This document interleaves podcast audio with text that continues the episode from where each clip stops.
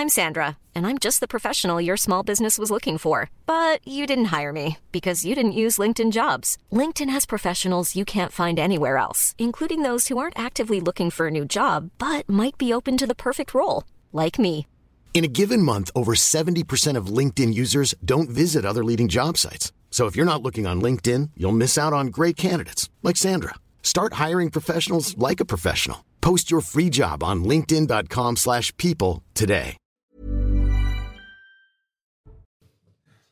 Bonsoir à tous et bonsoir à toutes. Bienvenue dans Punchline ce soir sur CNews. La dernière ligne droite pour la réforme des retraites, cela passe ou cela casse côté gouvernement qui s'apprête à dégainer le 49-3 à l'Assemblée s'il lui manque des voix pour voter le texte. Le ton monte aussi du côté des syndicats qui menacent de durcir le mouvement dans l'énergie en bloquant plusieurs dépôts de carburant. Il y a aussi le problème du ramassage des poubelles qui n'est pas effectué dans plusieurs grandes villes. On verra l'exemple de Nantes. On entendra aussi un expert en nuisibles nous expliquer que ça fait le bonheur des rats, mais que cela pose d'énormes problèmes sanitaires. Et puis, on évoquera aussi la question très grave des jeunes de moins de 20 ans euh, qui consomment de plus en plus de psychotropes et d'antidépresseurs, selon le rapport du Haut Conseil de la famille et de l'enfance. Pourquoi les jeunes vont-ils si mal dans notre pays? On en débat ce soir dans Punchline. Ce sera juste après le rappel des titres de l'actualité de 17h avec Somaya Labiti.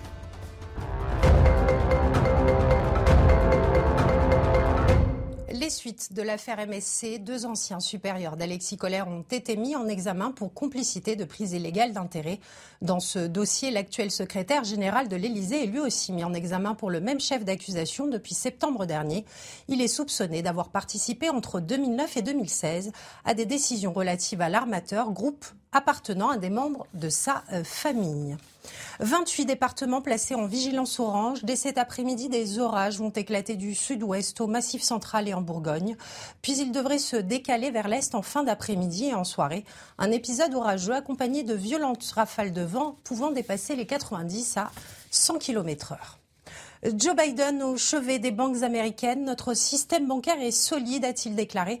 Une déclaration pour assurer les marchés financiers après la faillite de la Silicon Valley Bank ce week-end. Euh, plus grande faillite bancaire aux États-Unis depuis les subprimes. Malgré tout, la contagion se propage aux établissements régionaux. À titre d'exemple, la banque californienne First Republic a chuté de 73 et puis de violents combats entre Ukrainiens et Russes continuent de faire rage à Bakhmut, symbole de la résistance. Euh, Kiev espère y épuiser les forces de Moscou pour pouvoir lancer une contre-offensive, mais la présence du groupe paramilitaire Wagner sur place rend la bataille difficile. Merci beaucoup, Somaya Labiti, pour ce rappel des titres de l'actualité. Nous sommes avec Louis de Ragnel, chef du service politique d'Europe 1. Bonsoir, Louis. Bonsoir, Laurence. Avec François Pupponi, ancien député. Bonsoir. Eric Revel, journaliste. Bonsoir, Eric. On parlera euh, de cette affaire de banque tout à l'heure. Mais d'abord, on va se concentrer sur cette réforme des retraites qui arrive dans sa dernière semaine, avec toujours des mouvements de grève assez suivis, notamment pour le ramassage des poubelles. Ça n'a pas échappé euh, à nos téléspectateurs s'ils vivent à Nantes, par exemple. Euh, ça fait plusieurs jours que les ordures ne sont pas ramassées. On va tout de suite voir avec Michael Chailloux et Jean-Michel Quel type de problème cela pose. Dans le centre-ville de Nantes, le débordement des poubelles reste acceptable pour les yeux et le nez ce lundi matin. Pas de ramassage depuis une petite semaine. Les trois sites de collecte de la ville sont bloqués par les éboueurs en grève. Pour Nantes, une ville qui est quand même relativement propre dans l'ensemble, euh, c'est important que bah, des grandes allées comme le cours des 50 otages soient entretenues.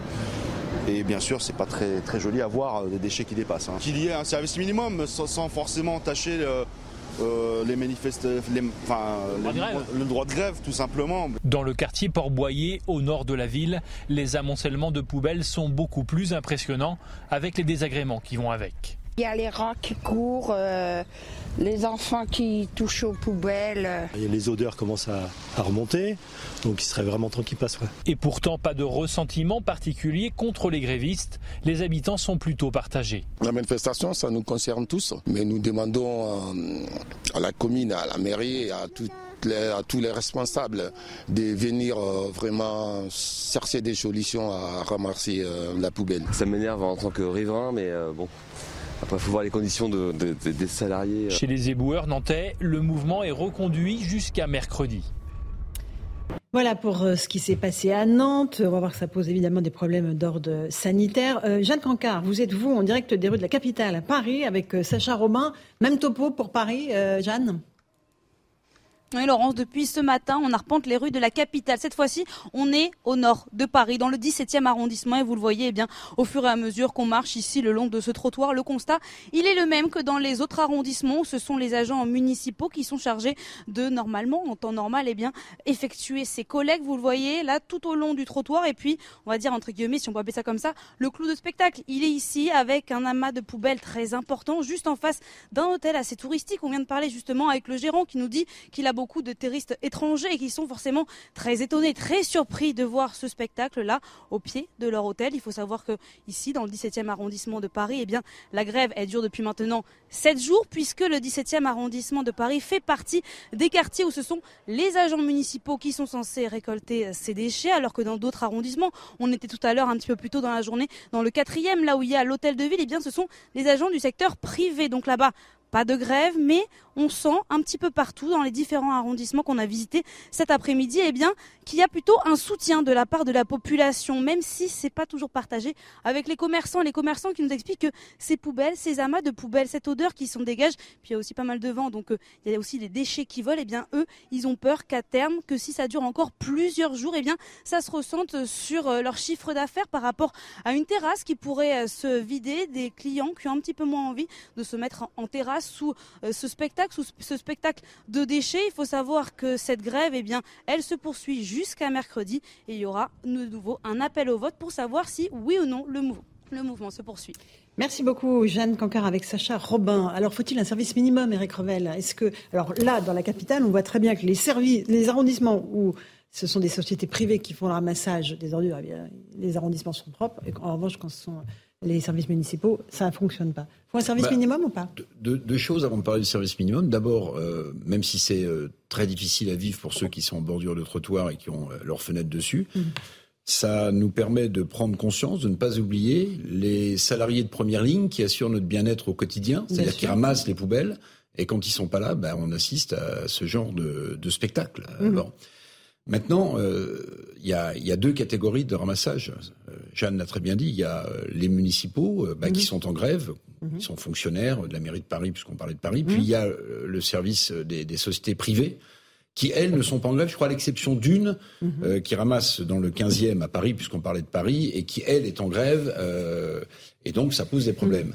Mais j'allais dire en, miroir, c'est un peu ce qui se passe euh, concernant la mobilisation contre les retraites, contre la réforme des retraites. C'est-à-dire que vous avez une partie large des fonctionnaires du public qui sont dans les cortèges et une partie moins importante de salariés du privé. Et on retrouve la même chose là dans euh, le, ramassage des ordures, c'est-à-dire ceux qui font grève bah, il laisse, euh, on dit, on parle de 5400 tonnes de, de poubelles euh, dans Paris qui ne sont pas euh, récupérées. Ça pose un hein. vrai problème Et puis ceux qui sont des salariés du secteur privé, eux, majoritairement, ne, ne font pas grave. Alors, Service minimum, service minimum, bah euh, pourquoi pas. Mais si vous avez la solution, on, on l'appliquerait également au service des au, au, transport, à la SNCF. Oui, mais là, a priori, euh, le trafic est, plutôt en train de se normaliser. Ce que je veux dire, c'est que ça fait longtemps qu'on parle de service minimum. Mais il existe, enfin, dans la, il existe. Il existe, Eric. François. Il n'y a pas de service minimum. Hein. Il suffit que la ville de Paris décide de recourir à des sociétés privées mhm. dans les arrondissements où c'est pas ramassé. Elle a le droit de le faire en, urgence compte tenu des problèmes euh, de, mhm. sanitaires elle prend une entreprise, elle envoie la, elle paye, et puis elle ne paye pas les jours de grève. Donc globalement, c'est une opération presque neutre pour elle. Donc elle peut faire en sorte mmh. qu'on contourne la grève. Juridiquement, on en a droit. D'accord. Louis Dragnel Je trouve qu'il y a quelque chose de moralement gênant du côté de la mairie de Paris. C'est qu'on a l'impression que la mairie de Paris se lave les mains, et si on peut parler comme ça. Non, mais il explique en fait que, euh, en réalité, euh, tout ça, c'est de la faute du gouvernement. Et donc, euh, la seule solution pour que Paris redevienne propre, c'est simplement que le gouvernement retire, son texte. Et, et, objectivement, c'est le degré zéro de la morale en politique. C'est-à-dire que normalement, quand vous êtes élu, vous avez une responsabilité. la, la question sanitaire, la question de la salubrité publique, c'est quand même la mission essentielle euh, qu'on demande qu'un habitant demande mhm. euh, à son administration, à ses élus. Et donc je, je trouve que euh, la mairie de Paris prend ce sujet un tout petit peu à la légère. Il y a, il y a une, effectivement une palette de solutions. Il y a celle que François Pupponi vient d'expliquer. Il y a effectivement cette possibilité de recourir à des sociétés privées. Et ça, ça peut se faire extrêmement vite. Il y a plein de sociétés en France qui existent et qui font ça très bien. Il y a le service minimum, effectivement, qui peut être inscrit euh, au conseil municipal, qui, qui a d'ailleurs été proposé plusieurs fois par la droite, Par la droite. et qui a toujours été refusé. Mhm, mhm. Et enfin, il y a Rachida Dati l'a noté d'ailleurs, hein, la Dati, et comme il y a le 7e. Conseil de Paris cette semaine, Bien sûr. je pense que Elle va Rachida mettre, Dati euh, va faire parler un peu d'elle Elle va euh, faire peut-être une petite punchline, à Et mon la avis. troisième, le- il y a une dernière possibilité qui est la réquisition. Je vois pas pourquoi on peut réquisitionner Mm. des salariés de raffinerie et on peut pas réquisitionner des gens euh, qui sont là pour, nettoyer les ramasser- poubelles. ouais, Donc je, je- je trouve que politiquement il y a une forme de lâcheté de la part de la mairie de Paris. Euh, Juste, on écoute avant de passer à un autre sujet. euh, Romain Lasseur, expert de la faune invasive, ça veut dire les nuisibles, euh, qui, Les euh, dit qu'évidemment, euh, ça pose un, un- un vrai problème en matière d'hygiène et de sanitaire. Écoutez-le.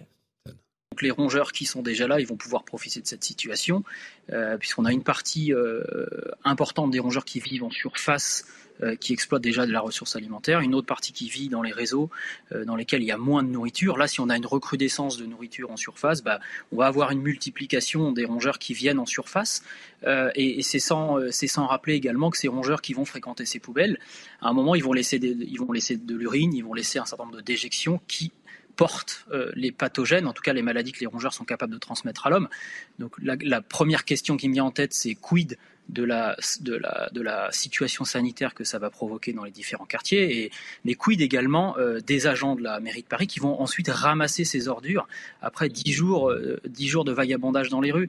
Donc on, a une vraie situation sanitaire alarmante qui est en train de s'installer, qu'un certain nombre de maires d'arrondissement sont en train de, de, de dénoncer, de signaler. Donc oui, effectivement, c'est pas très responsable parce que on va une fois de plus donner, la- donner, donner raison aux rongeurs. On va aller donner raison aux rongeurs, François Pupponi. Bon, Non, voilà. non, c'est surréaliste. Les surmulots, comme on les appelle. on n'a plus le droit de parler des rats. Autant, chez des maires, au- autant il faut respecter le droit de grève, mais quand il y a des problèmes de santé publique, parce que tous ces dépôts d'ordures sont dans des écoles, c'est à proximité d'enfants qui passent devant, il y a des problèmes de, voilà, ben, on est obligé de faire face et de, de- de protéger la santé des habitants. Voilà. Le droit de grève, oui, mais la santé publique aussi, c'est aussi important. C'est bon, on a terminé là sur les poubelles Euh, Oui, les concernant la mairie de Paris, vous voyez pas Anne Hidalgo briser un mouvement de grève en faisant, en ayant recours à une société privée pour. euh, euh, bah, voilà, là il y a aussi l'idéologie, il y a aussi le positionnement Bien sûr. politique. Non, mais on peut le déplorer. Mais vous imaginez Oui, Anne mais- Hidalgo mais- décider Alors. d'appeler une, une, une Bon, entreprise pour Non, réquisitionner. Euh, on va évoquer cette semaine des retraites. Euh, Je vous dis ça passe ou ça casse parce qu'évidemment c'est cette semaine que ça va se solder ou non, euh, solder à l'Assemblée avec un vote ou pas. Ça, ça fait partie des différentes hypothèses. Je me juste qu'on écoute Marine Le Pen, euh, la patronne des députés euh, RN à l'Assemblée. Elle estime que utiliser le 49.3, qui est une façon de ne pas faire voter le texte, euh, serait délirant. On l'écoute.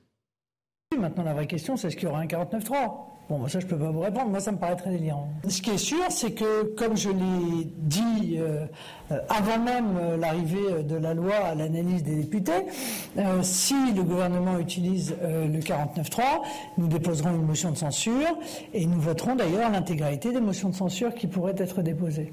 Et là, ça devient dangereux, Louis de Ragnel, pour le gouvernement ou pas?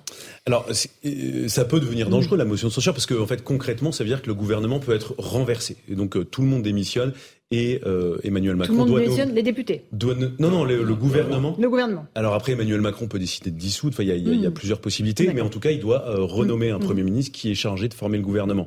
Euh, mais pour que la motion de censure soit votée, euh, il faudrait en fait que plus de la moitié des députés les Républicains votent cette motion de censure.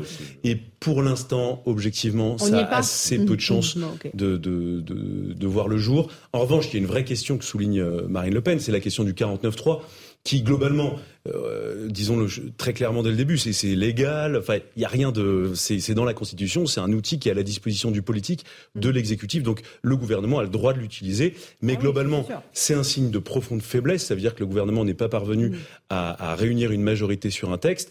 Et on sait euh, en ce moment même là, et donc c'est euh, une opération qu'on pourrait appeler euh, qua- quatre jours pour convaincre, avec. racontez-nous, c'est quoi l'opération alors? Alors, eh bien en fait, c'est ce Chaque que membre du gouvernement a ce que des confiait députés voilà, appelés. Quelqu'un qui travaille pour un ministre, qui me dit le, le gouvernement s'est transformé en call center pendant trois jours, et donc on a euh, trois jours et demi, quatre jours pour convaincre, pour appeler quatre, trois, quatre amis de droite, enfin s'ils euh, ont encore hein. des amis de droite, Mhm. des, des députés LR, pour essayer de les convaincre euh, de voter le texte, pour éviter justement le Bon. 49.3. Alors après, il y a des, il y a plein de chiffres, des listes qui circulent Oui, du oui. côté du gouvernement et du côté de la droite. Du côté du gouvernement, on nous explique que globalement, il y a plutôt euh, un grade de, enfin, il y a, il y a 10 députés, il y a 10 voix euh, de gras, de marge Mhm. dont dispose le gouvernement. Et globalement, quand vous appelez les oppositions, euh, elles vous expliquent que pas. le gouvernement N'a pas de euh, marge. pas de marge de manœuvre. François Pupponi, le 49.3 délirant, selon non, Marine Le Pen. Pas, pas dire, je pense qu'il n'y a pas d'autre solution. Sincèrement, enfin. Ils peuvent pas prendre le risque de se non. faire retoquer le texte. On voir ce qui va se passer à la commission mixte paritaire. Mm. Olivier Marlex va siéger, le président LR. du groupe LR, Mhm. euh, et puis va mettre tout le poids pour, que ça, pour droitiser le, le- le projet encore plus, pour dire voilà, c'est nous, c'est notre projet, nous avons gagné. Mais après, est-ce que le gouvernement va prendre le risque? Parce qu'effectivement, on appelle, mais entre ce que disent les gens au téléphone et ce qu'ils vont faire le, le jour du vote, euh, on n'est jamais sûr de rien. Hein. qu'il Bon. faut, il faut que le 49.3 soit décidé avant En le vote. Conseil des ministres, hein. Parce qu'il faut un conseil des ministres qui sans doute sera Non, mais je pense le extraordinaire. Ouais. Jeudi. Mm. Parce qu'en fait, Même si, on regarde la temporalité, Ok. Ils vont- ils vont le pardon, faire. mercredi commission mixte paritaire et jeudi il y a le vote. Et donc il faudrait que le gouvernement réunisse jeudi. voilà pour valider Oui, mais je pense que le gouvernement 49.3. va quand même demander l'autorisation de pouvoir l'utiliser, Mhm. au cas où. En Conseil des ministres. en Conseil des ministres, et puis après, sincèrement, prendre le risque de perdre la réforme à deux, trois voix près, c'est- c'est c'est tellement risqué Mm. que, vous savez, un peu plus, un peu moins, euh, ils feront un 40, enfin, je pense que le 49.3 a quand même de grandes chances d'être utilisé. Eric Revel, ce serait un aveu d'échec, en oui, fait, ça de pas réussir à échec. faire Alors, voter le la texte. très bonne interview de Laurent Berger au JDD là, d'hier, il, a- il dit trois Très choses bon qui, qui, qui sont très importantes pour moi. D'abord, la fin de non-recevoir d'Emmanuel Macron euh, en direction des syndicats. Le, le leader de la CFDT dit c'est un bras d'honneur à la démocratie sociale. C'est un mot important. Bras d'honneur, c'est à la mode en ce moment.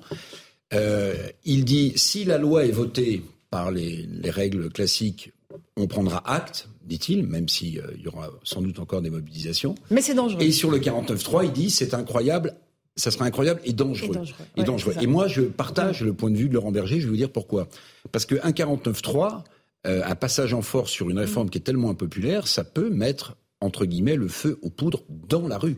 C'est-à-dire que les gens vrai. peuvent avoir peuvent avoir Ah, c'est bon, possible. on verra, on verra euh, Ouais. mais ils peuvent avoir le sentiment que décidément on Voilà. se fout totalement de, de ce qu'ils peuvent euh, penser. Donc le 49.3.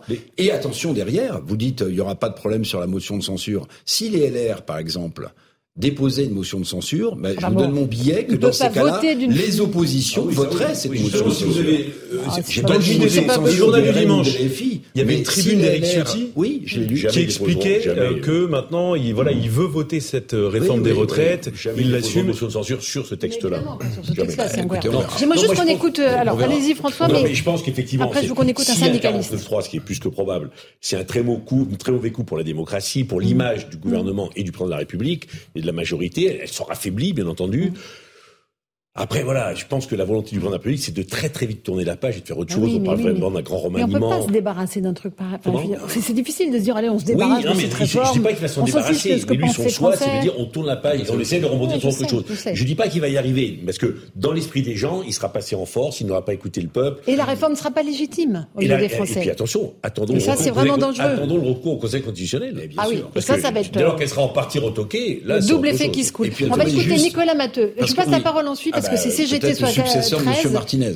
Peut-être. C'est un. CGTiste euh, des Bouches-du-Rhône qui donne des conseils à tous les travailleurs pour bien bloquer le pays. Écoutez-le. Si on avait un conseil pratique à donner à, à nos camarades travailleurs et travailleuses qui se lèvent le matin euh, pour aller gagner leur pain, c'est faites le plein de carburant, parce que ça ne va pas durer euh, éternellement. On annoncera dans pas longtemps que le plus gros dépôt de France rentre lui aussi dans, dans l'action et dans la grève. Au plus, au plus nous énerverons à, avec des annonces euh, qui mettront le pays à- en difficulté, ben, au plus on mettra de rapport de force. Les choses sont, les choses sont simples.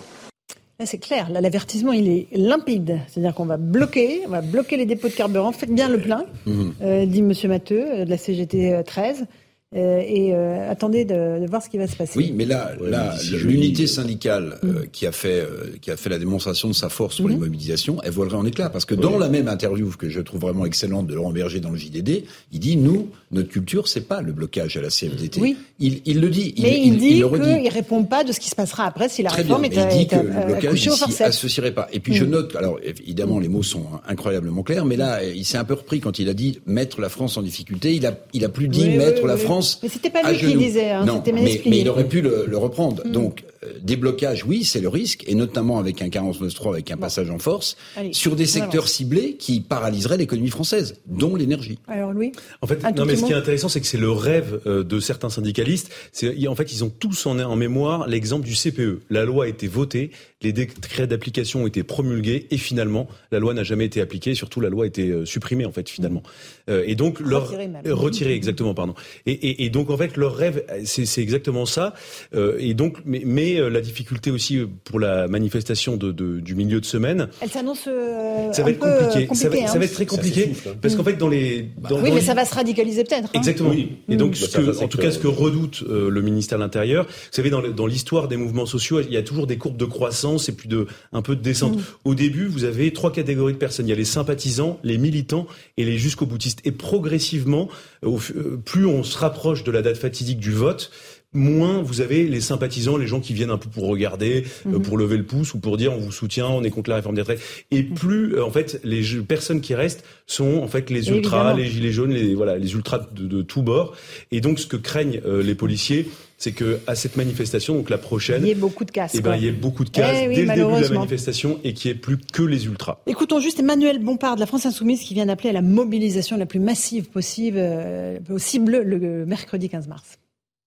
Dans cette semaine cruciale, la France insoumise apporte son soutien total aux salariés engagés dans les mouvements de grève reconductibles pour obtenir le retrait de ce projet de loi. Nous appelons à nouveau à contribuer aux caisses de grève, dont celle de la France insoumise, et nous continuerons cette semaine à apporter notre soutien financier qui est nécessaire à la poursuite de la lutte. Nous appelons à participer massivement à la nouvelle manifestation qui va avoir lieu ce mercredi 15 mars. Alors François Pupponi, il y aura du monde, mais il y aura peut-être. Ouais, euh, il y aura du monde peut-être un il y aura peut-être des que- casseurs, hein. Ouais, oui, je pense que des casseurs sûrement. Mais je Mm. pense que les gens ont compris que, que, que c'était joué là.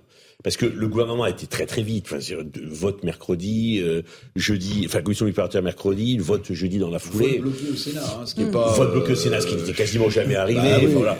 Un, un- un timing avec un texte budgétaire qui a été choisi dès le départ. Voilà. Donc tout a été programmé pour que ça aille vite. Et éviter. En plus, il y avait vacances scolaires au milieu. Bon. Donc on voit bien que les syndicalistes ou, ou les, ou- et, et les, les filles essayent de, de mobiliser, mais qu'il y a un peu de mal. Le mouvement de grève est en train de, de s'essouffler dans, la, dans le transport. Il y aura peut-être, on verra bien les, les, les transporteurs et puis peut-être euh, les dépôts, mais de, de, de, de- de- d'énergie, enfin de, d'essence, pardon. Mais sincèrement, on a plutôt le sentiment que c'est joué. Alors après, effectivement, les syndicats, si- s'ils avaient le sentiment qu'ils pouvaient aller plus loin, pourraient jouer le fait, bah, la réforme est votée, mais on empêche qu'elle soit mise en œuvre.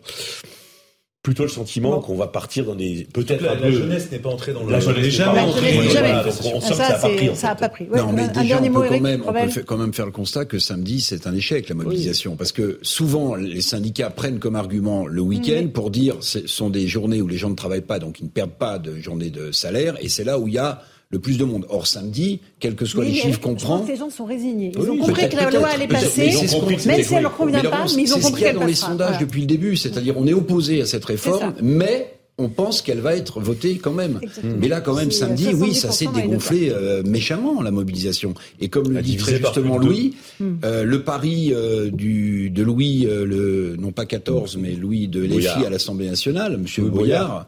Il euh, il, a, il a oui. échoué, c'est-à-dire qu'il n'est pas parvenu à, à instituer une espèce de révolution dans les lycées, dans les universités. Hmm. Il y a eu très peu finalement de, de, de jeunes qui sont, qui Bon. sont venus grossir euh, les rangs de la mobilisation. C'est peut-être pas plus mal. C'est comme le dentifrice, comme disait Charles Pasqua, une fois qu'il est sorti du tube. Pour Et les là, il n'est pas sorti. Là, il n'est pas sorti. Au total, il y avait, il y avait au- sur- pour toute la France, lycéens plus étudiants, il y avait 2500 euh, lycéens, donc plus collégiens, plus, li- Mhm, plus mhm. étudiants, euh, qui bloquaient les universités. Mais peut-être pour une raison simple, c'est que dans les Il y a 800 sondages- 000 euh, jeunes par classe d'âge. Dans donc, les euh, sondages, les Ouais. jeunes sont très résignés sur leur avenir, non pas sur le travail, mais sur la retraite, puisque la plupart d'entre eux ont le sentiment qu'ils n'auront pas de retraite. Donc pourquoi euh, se mobiliser et manifester pour une retraite que vous estimez majoritairement chez les jeunes que, que vous n'atteindrez jamais Vous voyez, c'est c'est une des explications possibles à ce louper de la France insoumise en direction des Mais jeunes. Ouais. le, le Dernier mot, gouvernement et le président peuvent payer l'addition à la fin. hein. parce qu'on sent bien qu'il y a quand même Ah du oui, ressenti. Sentiment d'un d'un président un peu déconnecté qui n'écoute pas, un gouvernement qui était un peu aux abois et qui a, qui a ut- utilisé tous les textes en sa possession pour faire passer le texte en force avec une majorité très relative à l'Assemblée. On ne sait même pas s'il y a une majorité. Donc on, on le, gouvernement va en sortir affaibli, le président aussi. Mmh.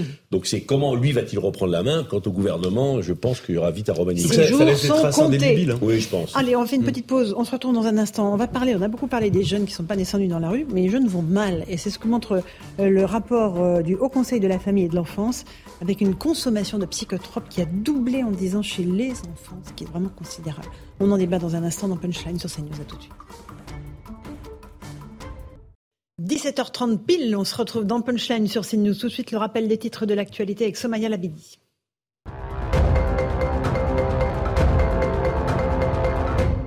Huitième jour de la grève des éboueurs contre la réforme des retraites. Les trois usines d'incinération situées à Ivry-sur-Seine, ici les Moulineaux et Saint-Ouen restent à l'arrêt.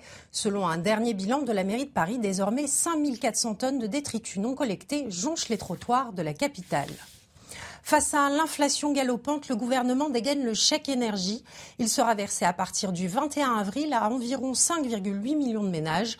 Son montant devrait varier entre 48 et 277 euros et pourra être utilisé jusqu'au 31 mars 2024. Il sera adressé par courrier aux 20% de ménages les plus modestes. Et puis ce lundi marque les dix ans du pontificat du Saint-Père et à cette occasion, le pape François a multiplié les interviews, interviews dans lesquelles il fustige les États belliqueux et autoritaires et en particulier le Nicaragua qui en représailles menace de suspendre ses relations avec le Vatican. Merci beaucoup Somaya Labidi pour ce rappel des titres de l'actualité. On se retrouve avec Louis de Ragnel, François Pupponi, Eric Revel. On accueille, on accueille le docteur Stéphane Clerget. Bonsoir. Bonsoir. Vous êtes pédopsychiatre. Merci d'être avec nous parce qu'on va se penser sur l'état de euh, santé mentale euh, de nos euh, enfants, de nos jeunes en tout cas, puisque le rapport du Haut Conseil de la famille et de l'enfance fait état d'une hausse inquiétante de la consommation de psychotropes chez les plus jeunes. On fait le point avec Clémence Barbier et je vous passe la parole ensuite. Le constat est alarmant. Antidépresseurs ou psychostimulants, des traitements administrés trop souvent et à haute dose à des dizaines de milliers d'enfants. Le rapport du Haut Conseil de l'enfance et de l'âge pointe une nette augmentation de ces prescriptions, normalement réservées aux adultes. Nous pensions qu'en France, on prescrivait traditionnellement peu aux enfants, mais les chiffres ont doublé entre 2010 et 2021, et cela nous place parmi les pays les plus prescripteurs en Europe. Entre 2014 et 2021, la consommation chez les moins de 20 ans a augmenté de 48,54% pour les antipsychotiques, 62,58% pour les antidépresseurs et 155,48% pour les hypnotiques et sédatifs. Les jeunes sont soumis à davantage d'épisodes dépressifs ou de troubles de l'humeur, trop de pression à l'école, harcèlement, poids croissant des réseaux sociaux, le manque de place dans les centres médico-psychopédagogiques pousse donc certains médecins à prescrire ces traitements. Mais ce n'est pas une solution, précisent les spécialistes, car cette surmédication rendrait les enfants somnolents et parfois apathiques. Voilà pour le point inquiétant. Qu'est-ce qui se passe, docteur? Qu'est-ce qui se passe chez nos jeunes? Est-ce que ce sont les médecins qui leur donnent de plus en plus de médicaments, qui leur font les prescriptions comme ça sans arrêt, ou est-ce que ce sont les jeunes qui vont le plus mal? Je ne suis pas certain que les jeunes aillent vraiment plus mal. Mmh. C'est sûr que les, L'expression de la souffrance est différente. C'est vrai qu'aujourd'hui, les adolescents réclament davantage d'être pris en charge sur le plan psychologique, alors qu'avant, c'était plutôt honteux. Donc oui, la demande a augmenté. De là à dire que les jeunes vont plus mal aujourd'hui qu'il y a cinq ans, ça reste... Mm. Ça reste à démontrer. Mais en revanche, vous avez raison, le, la prescription de psychotropes est beaucoup plus importante qu'autrefois. Et, et je pourquoi pense... c'est une facilité des médecins qui disent ah, il va mal, toc, je donne des pilules? Alors, il y a plusieurs, plusieurs facteurs, mais c'est vrai que euh, nous, médecins, on doit faire attention, on doit être vigilant. La prescription de psychotropes à des adolescents et plus encore à des enfants doit vraiment être faite avec euh, une mmh. grande euh, circonscription, mmh. circonspection, pardon. c'est vrai que parfois, c'est prescrit un peu trop, peut-être un peu trop facilement, mais Bon, pas forcément par des psychiatres. Hein. Maintenant, on sait que les médecins généralistes n'hésitent pas aussi à prescrire, ce mmh. qui est assez euh, assez mmh. nouveau. Et le, souci, c'est que bah, ça, ça, soulage, mais ça règle pas la cause. Hein, évidemment, Et la cause, évidemment, il faut aller la chercher. François Pupponi moi, moi, ce que me disent beaucoup de professeurs, c'est qu'ils ils constatent que dans leur classe, surtout au collège, il y a des jeunes qui sont amorphes, qui viennent, qui posent le stylo, qui prennent plus de notes. Et donc ça inquiète les parents et les enseignants qui disent mais qu'est-ce qu'il a effectivement? Donc les parents consultent plus et puis on essaye de considérer que c'est peut-être un état euh, euh, enfin, l'enfant fait une dépression, donc on l'aide, mais c'est, ça, c'est très nouveau. Enfin, ça fait une dizaine d'années maintenant qu'on constate un changement de comportement. Mmh, mmh, mmh. Ah, au début, il y en a certains qui pouvaient être très violents. Les autres, c'est, ils ne s'occupent de rien. Ils passent la journée euh, dans le collège et puis euh, voilà, bah, ils n'ont pas pris une Mais note. ils sont sous médicaments ou pas sous médicaments? Pas forcément. Pas une espèce d'état en étant consommation de cannabis. Alors, hein. alors attendez, voilà. Euh, le problème, c'est ça aussi. Le problème, c'est ça aussi, c'est que Oui. enfin, les, les jeunes consomment. Enfin, il y a peut-être des prescriptions, mais il y a tous ceux qui n'y a pas de prescription et qui vont acheter des Oui, produits euh, stupéfiants et qui en consomment. quoi. Donc, est-ce que ça peut être une conséquence du confinement? Parce qu'on a beaucoup dit que ces deux mois, enfin, c'est plusieurs mois complètement bloqués chez eux, plongés sur les réseaux sociaux, leur téléphone, ça en avait fait basculer certains dans la, dans la dépression. Oui, ça on a fait basculer certains, mais enfin, ça y est, c'est un peu, C'est passé. C'est un peu loin comme le confinement. Là, les, les- les adolescents euh, aujourd'hui sont, sont plus euh, confinés. Donc non, la, la- la souffrance adolescente existe. Il y a un manque de moyens en pédopsychiatrie, c'est certain. Un manque de psychiatres spécialisés euh, auprès des Mhm. adolescents, ça c'est sûr. Il y a un manque de prise en charge. Pour autant, euh, il faut qu'on réfléchisse. Euh, les antidépresseurs peuvent être efficaces chez les adultes, chez les adolescents beaucoup moins, et puis ça peut être dangereux. En tout cas, ça doit toujours être associé à une psychothérapie. C'est, on ne doit jamais prescrire de médicaments. au long cours et un face-à-face avec un médecin. Vous Voilà. avez raison. Louis Dragnel, vous voulez rajouter quelque Oui, chose? j'avais une question à vous poser. Je, re- je regardais justement ce, ce rapport qui a été publié ce matin, et il est écrit qu'il y a en France 20 fois moins de pédopsychiatres que de podologues. Mm. Alors, je j'ai rien contre Et les tu n'as podologues. rien contre les podologues. Et je n'ai rien rien. contre les podologues, euh, évidemment, mais ça me paraît. Enfin, j'étais très très étonné par ce chiffre. Comment est-ce que vous l'expliquez vous? Mais vous savez, c'est le gouvernement qui décide le nombre de postes. hein. On passe l'internat, il y a un nombre de postes par spécialité, il y a un nombre de postes de, de pédopsychiatres euh, et de psychiatres qui est limité. Donc c'est c'est une volonté politique. Euh, après, Qui s'explique comment C'est le parent, je pense. le Ben, expliquer. peut-être Non, mais de je- ce que vous savez, enfin moi je suis pas médecin, donc je Mm. je vis pas dans cet environnement-là. Ben, je, je sais qu'il y, a des- il y a des spécialités qui apparaissent prestigieuses, puis qui sont beaucoup plus rémunératrices, hein, à la fois pour le professionnel, à la fois pour le centre hospitalier. On préfère avoir un super scanner, un super IRM, un service de, de, de psy, c'est c'est peut-être moins glamour. Il y a peut-être des, des facteurs. Et il y a moins de pédopsychiatres aujourd'hui qu'il n'y en avait il y a 20 ans? Non, parce qu'il y a quelle est 20 la ans, la- non. En revanche, le nombre de pédopsychiatres a plutôt augmenté parce qu'avant, il n'y en avait pratiquement pas. C'était pas vraiment une spécialité à part entière. Oui. En fait, les pédopsychiatres, on est psychiatres, on se surspécialise. Donc, D'accord. C'est d'abord le nombre de, de psychiatres qui Pour importe. en revenir aux enfants quand même. Juste une euh, précision là-dessus. C'est bien, mais revenons aux enfants. sur les pédopsychiatres, lorsqu'ils sont signalés, souvent par l'éducation nationale, moi j'en connaissais, il y a 5 à 600 par an dans ma circonscription, signalés. Il faut après que les parents acceptent. Et ensuite, il faut obtenir un rendez-vous chez le pédopsychiatre. Et souvent, le rendez-vous, c'est deux ans après. Il y a six mois dans le. Oh bah, c'est, euh, Moyenne, dans la dans moyenne certains de- territoires, six c'est deux- deux ans, Et c'est vrai que du coup, les parents n'ont ne pas le temps, donc ils ne disent on va aller chez le généraliste, ne qui prescrit des psychotropes. Parce qu'ils Et- peuvent pas faire. voilà. Exactement. Oui, et, puis, et euh, après, ouais. on, on connaît mal. Moi, ce que j'ai découvert Oui. aussi, c'est les effets secondaires. Mm. Alors Bah, ça, quand on lit j'étais la très liste, étonné. c'est- plutôt affolant. Non, bien, bien conduit, bien prescrit, ça peut être utile. Parfois, il y a des états dépressifs majeurs où c'est indispensable. Mais parfois, c'est effectivement, même assez souvent, c'est mal prescrit. Et encore une fois, c'est pas associé à d'autres prises en charge euh, plus psychothérapeutiques. Aussi, euh, docteur, pour vous. Euh, J'ai le sentiment que l'addiction aux réseaux sociaux, parce qu'en réalité, les réseaux sociaux euh, sont assez stressants, sont assez euh, angoissants. Est-ce que l'addiction aux, aux réseaux sociaux à laquelle euh, ça donne majoritairement maintenant euh, les jeunes n'est pas l'un des facteurs explicatifs qui pourrait faire exploser la consommation de tous ces médicaments Oui, il y a de nouvelles problématiques aujourd'hui. Il y en a qui sont moins présents. Peut-être que la maltraitance euh, intrafamiliale est peut-être moins présente. Mais en tout cas, l'addiction, enfin, elle reste malheureusement trop présente. hein. Mais l'addiction, effectivement, aux, aux réseaux sociaux favorise évidemment un isolement, un manque d'activité bonne pour l'épanouissement, le sport, la culture, les rencontres amicales. Donc oui, c'est évidemment un facteur de ma- mal-être euh, actuel, mais euh, qui, qui occupe une place euh, importante. Mais il n'y a pas que les antidépresseurs. Dans l'article du Parisien, on parle des psychostimulants. C'est ce qu'on Qu'est-ce donne. que c'est les psychostimulants alors? Eh ben, c'est un dérivé des amphétamines quand même. Et c'est ce qui est presque à des enfants dès l'âge de 6 ans. Prescrit par des médecins? Prescrit par des médecins. Enfin, heureusement que c'est des médecins et pas euh, d'autres professionnels qui les prescrivent quand même. Ils savent ce qu'ils font, a priori, les médecins dans ce domaine. C'est prescrit aux enfants qui ont un déficit attentionnel. D'accord. Mais parfois, c'est prescrit aussi un peu rapidement parce que un enfant qui est hyperactif, qui est agité, qui a un déficit attentionnel, il faut éliminer de l'anxiété, il faut éliminer de la dépression, il faut éliminer de la maltraitance. Il y a vraiment des, des problèmes physiques qui expliquent ce déficit attentionnel. Et peut-être que parfois, on prend pas assez le temps d'éliminer, de prendre en charge toutes ces causes sous-jacentes et on donne le traitement qui effectivement est efficace. hein. Vous en prenez, vous êtes beaucoup plus posé. Oui, mais les gamins sont euh, complètement. euh, Oui, amorphes, quoi. Euh, ils peuvent être amorphes et surtout, il, y a il peut y avoir des conséquences euh, à moyen terme et à long terme. Et puis, il peut y avoir une forme de dépendance et puis ça, ça coupe l'appétit. Enfin, c'est vraiment pas des médicaments anodins qui sont surveillés, mais dont le taux de prescription a augmenté dangereusement. Est-ce que c'est pas dû aussi au fait un peu de la responsabilité des parents parce que c'est les parents qui amènent l'enfant consulter mais quand, ils, constatent une attitude qui leur convienne pas, ils vont voir le médecin en disant faites quelque chose. Oui, ils, savent pas. il peut y avoir une pression, mais il y a notamment, vous y avez fait un peu allusion, une pression scolaire.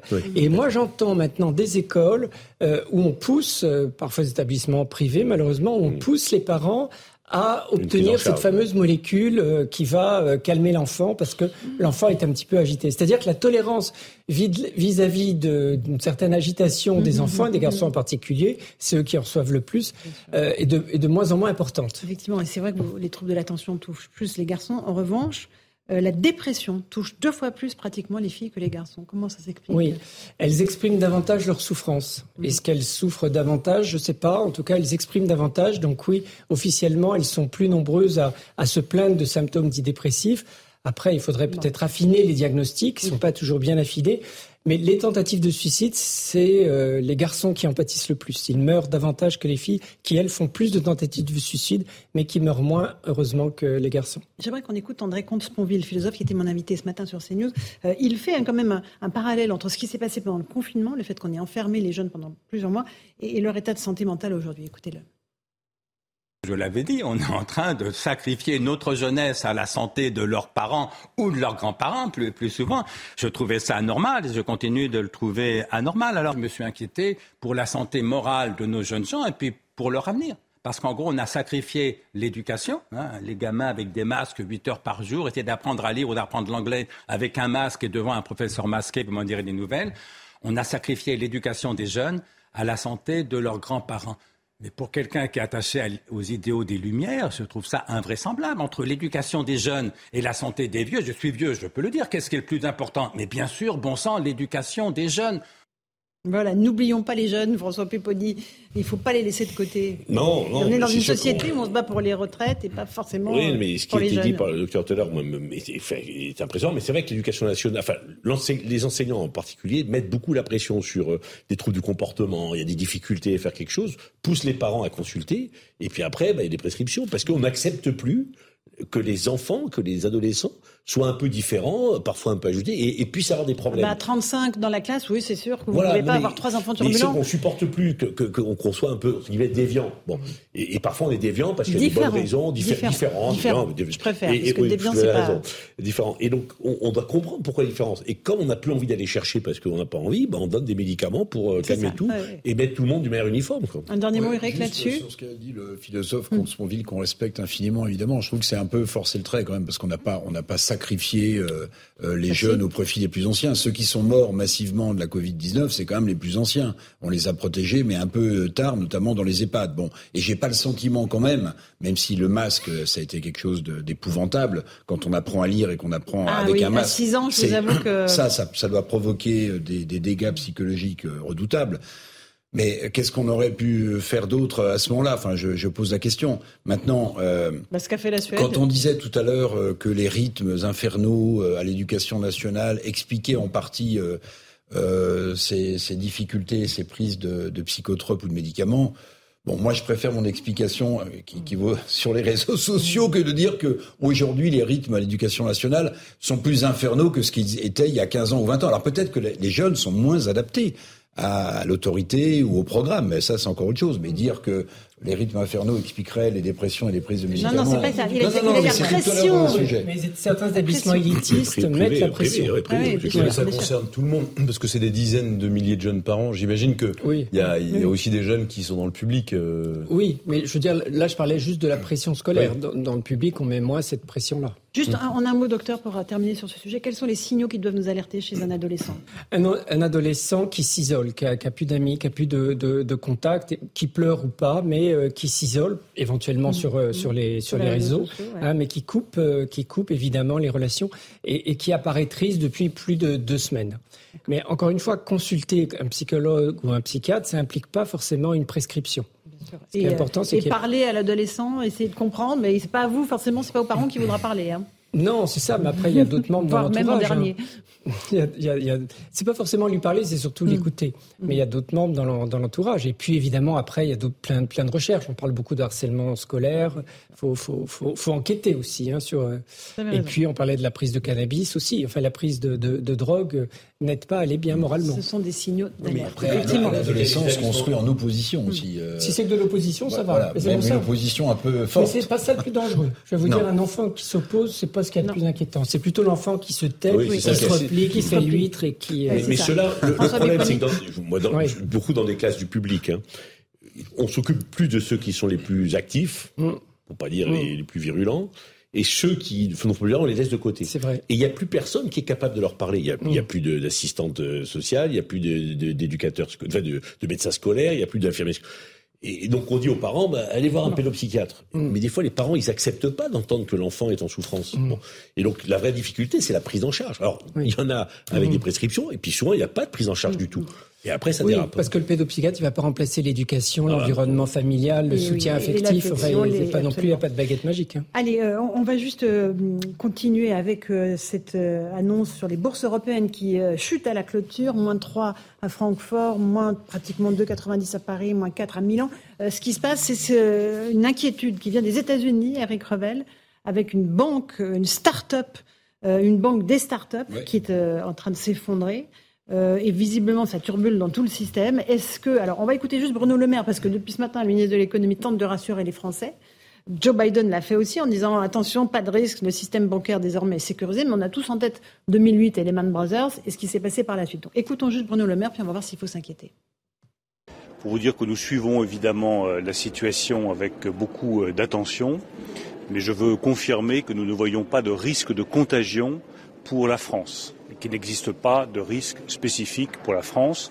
D'une part parce que les banques françaises ne sont pas exposées à la banque de la Silicon Valley, et ensuite parce que les modèles économiques bancaires français sont très différents, avec euh, une diversification des expositions des banques françaises qui protègent les banques françaises et un système de supervision qui est solide. Je le redis, il n'existe pas de risque spécifique pour euh, la France.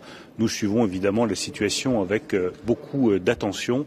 Voilà, il y a comme il y a de quoi s'inquiéter ou parce que le Crédit Suisse s'effondre, donc euh, tout le monde a peur en Europe. Hein. Parler derrière le ministre des Finances, c'est compliqué, mais euh, on n'est pas du tout dans le, dans le cas de figure de la crise des subprimes en 2008, où on a eu la, la, faillite de Lehman Brothers, mais où on a failli assister également en 2008 mhm. à la faillite du premier assureur mondial qui s'appelait AIG. Bon, on mhm. n'est pas dans cette euh, dans, dans, ce cas de figure-là. Maintenant, vous savez, la, la, la panique bancaire, c'est la cavalerie légère du capitalisme depuis des siècles, en fait à chaque fois, mais oui, elle est à la fois utile, cette mm. panique bancaire, et elle peut être désastreuse. Mm. Désastreuse parce que évidemment, ça peut entraîner des mouvements terribles, comme l'Angleterre euh, l'a connu au moment de la crise des subprimes, avec la faillite d'une énorme banque à l'époque en Angleterre mm. qui était la Northern Rock, qui a fait faillite parce que tout le monde retirait son argent. Tout le monde a peur qu'on se présente au guichet qu'on retire les sous. En revanche, nous, si on n'est pas impacté parce qu'on a des banques solides avec ce qu'on appelle des ratios prudentiels qui vérifient ce que vous avez en caisse, que vous pouvez débourser, pour les Anglais, c'est pas du tout la même chanson parce que eux précisément, ils ont une filiale de cette 16e banque américaine qui a fait faillite, qui finance la plupart de leurs start-up au Royaume-Uni. Et là, ça peut avoir un effet désastreux pour leurs start-up. Maintenant, euh, ce qui est, on a tiré comme quelques leçons de la crise de 2008 des subprimes américains, c'est que la réaction des autorités monétaires américaines Fed en tête, en tête, banque centrale, a été beaucoup plus rapide euh, la semaine dernière que ça avait été le cas pour les que nos banques s'effondrent et que les économies, le bas de laine des Français, parce qu'il y en a un, oui, euh, soit volatilisé. Non, pour l'instant, c'est pas c'est pas du tout des produits titrisés qui sont dans tous les bilans des banques. C'est une faillite euh, parce que cette banque n'a pas pu obtenir les crédits. C'est ça qui a déclenché la panique. Hein. C'est pas parce qu'elle était. En... C'est une banque importante aux États-Unis. C'est la 16e banque. 16e, banque. Oui, mais elle a vraiment, c'est une banque qui est vraiment spécialisée dans la tech. tech euh, donc, ce qui n'existe pas vraiment en France. Il n'y a, a, pas de modèle comme celui-ci. Mm. Euh, le, le, deuxième élément, quand même, pour donner quelques petits chiffres de comparaison, en 2008, euh, aujourd'hui, pardon, la SVB, donc c'est 209 milliards euh, de dollars d'actifs. Et euh, à l'époque, en 2008, JP Morgan, c'était 3200 mhm. milliards de dollars d'actifs. Donc c'est pas non plus une, enfin c'est très important, hein, mais c'est pas non plus une banque, c'est pas une des premières banques américaines. Ensuite, là où je vous rejoins quand même, il y a peut-être une fragilité dans euh, le, le, seul signe d'inquiétude, c'est que euh, vous connaissez ça mieux que moi, mais euh, le capitalisme repose sur la, la, la confiance. Et donc, s'il y a une crise de confiance, et d'ailleurs la première chose que Joe Biden a dit, c'est surtout n'allez pas retirer d'argent à la banque, vous ou alors vous si différez. Si on nous disait ça en France, on irait tous à la banque retirer notre Non, mais je vous assure. Mais dans le même temps, parce qu'on nous a fait le coup sur les pénuries de masques, les pénuries d'essence. Si on nous dit surtout n'allez pas retirer Mais dans le même temps, les autorités américaines ont garanti l'intégration de tous les dépôts euh, qui étaient dans cette banque. Oui, mais voilà. à, la fois, tout le monde dit c'est pas grave, mais, mais que, le président des États-Unis soit obligé de faire un discours euh, solennel pour dire ne vous inquiétez pas, à la fois ça rassure et puis pas tant que ça parce qu'on se dit bah si voilà. Donc il y a un petit risque quand même quand il y a une panique. Bon. Donc effectivement tout le monde et puis c'est la plus grande faillite de banque américaine depuis 2008 oui, c'est pas rien non plus quoi. et surtout dans un secteur qui est quand même normalement un secteur protégé euh, mm-hmm. en développement où ça bouge beaucoup quoi. C'est la Silicon Valley c'est pas n'importe quoi. Non mais s'il y a une faillite bancaire avec un crack boursier là on n'est pas très très bien on n'est pas très bien mais pour l'instant c'est pas ce qui enfin le il y, a un décrochage de la bourse mais on verra euh, et des valeurs bancaires, et des valeurs bancaires. Mais ça, c'est la réaction. C'est pour ça que je vous parlais. J'espère que la formule vous a plu tout à l'heure. La cavalerie légère du capitalisme. En réalité, les paniques bancaires, il y en a eu euh, tout le temps. Il y a même des gens qui, euh, en 1930, la, grande crise de, de, de 29, euh, se balançaient par les fenêtres parce qu'ils perdaient tout du jour au lendemain, des financiers, etc. Bon, on n'en est pas là du tout. On n'en est pas là du tout. Ce que je veux dire, le problème, c'est que cette faillite-là, elle intervient après. Je prends l'exemple de la France. Aujourd'hui, les taux immobiliers. Hein. Promoteurs immobiliers, par exemple, ils empruntent avec assurance presque à 5%. Oui. Ils empruntaient à 1 il y a 6 euh, mois. Bon. Les banques prêtent, ne prêtent quasiment plus. Donc on sent que le secteur bancaire est en train de se durcir. Ah, mais pour plein de raisons. Ça n'a rien à voir. Non, non, non, non, je dis pas que ça a à voir. Non, non, mais La hausse des taux d'intérêt, c'est les banques centrales qui décident et ça se répercute sur le coût du crédit immobilier. Je suis pas en train de dire que ça a à voir. Mais, mais, psychologiquement, pour les Français, les gens se disent, mais il se passe quelque chose. Voilà. Et donc euh, la, confiance, elle, elle, joue aussi là-dessus. Mais vous savez, en 2008, moi je me souviens très bien d'un très grand patron de banque française que je vais pas nommer là, mais vraiment très grand patron. Bon, on sait, on se demandait dans quel état était le secteur bancaire français. Et je m'étais permis de l'appeler pour lui dire, mais alors on en est où? Parce qu'on apprend que, etc. Et il m'avait dit, si notre banque, qui était une très grande banque française en 2008, avait un genou à terre, alors l'ensemble du secteur bancaire aurait les deux. Ça veut dire qu'on était dans une situation extrêmement compliquée. Et si vous vous souvenez, il y avait un minimum qu'on pouvait récupérer si euh, les banques faisaient faillite. Et pour ceux qui avaient plus d'argent, bah, ils perdaient. Donc dire ça, ça enclenchait la panique, vous voyez, ça nourrissait la panique. Et les gens avaient tendance à se dire, mais est-ce qu'il faut pas que je retire mon argent On n'en est pas du tout là. On a quand même, une, je le disais, un, fort niveau d'épargne en France. On a un livret A qui a des taux records, Eric, hein, c'est ça? En France. Le, taux du livret A? Non, non, l'épargne, le, ah, bah, montant euh, global ah, de l'épargne. Euh, formidable. Euh, vous avez le, bah, prenons le taux, le, le, livret A qui est passé à 3%. On a une collecte sur le livret A qui bat quasiment en net hein, entre les gens qui déposent et ceux qui retirent, qui bat des records quasiment mois après mois. Mais attention, c'est pas forcément un très bon signe de l'état psychologique bah euh, des, Français, parce que c'est ce qu'on appelle de l'encaisse de précaution. Les gens ont tellement peur du lendemain qu'en fait ils préfèrent épargner 200 pour ceux qui peuvent ou 150 euros par mois euh, plutôt que continuer à consommer avec des prix euh, voilà.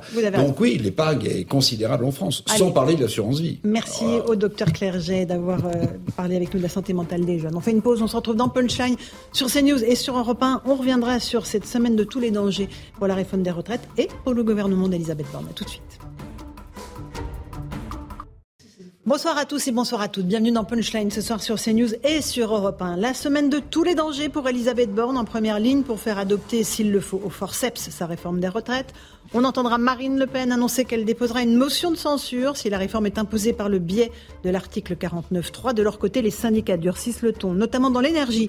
Ils menacent de pénurie de carburant. Une journée morte dans les ports est organisée également jeudi. Il y a enfin les poubelles qui débordent dans les grandes villes comme Nantes ou Paris. Le tableau est complet. On fera le point sur le rapport des forces en présence. On parlera aussi de la relance du nucléaire pour rétablir la souveraineté énergétique de la France à l'heure où les facteurs d'énergie continuent à exploser pour les entreprises ou les particuliers. Voilà pour les grandes lignes de nos débats. Ce sera juste après le rappel des titres de l'actualité de 18h.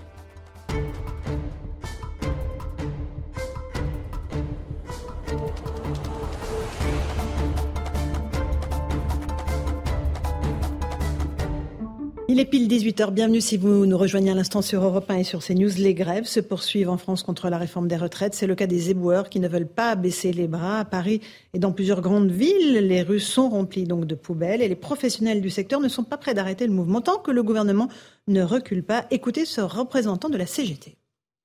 La meilleure solution, c'est le retrait, c'est de se remettre autour de la table.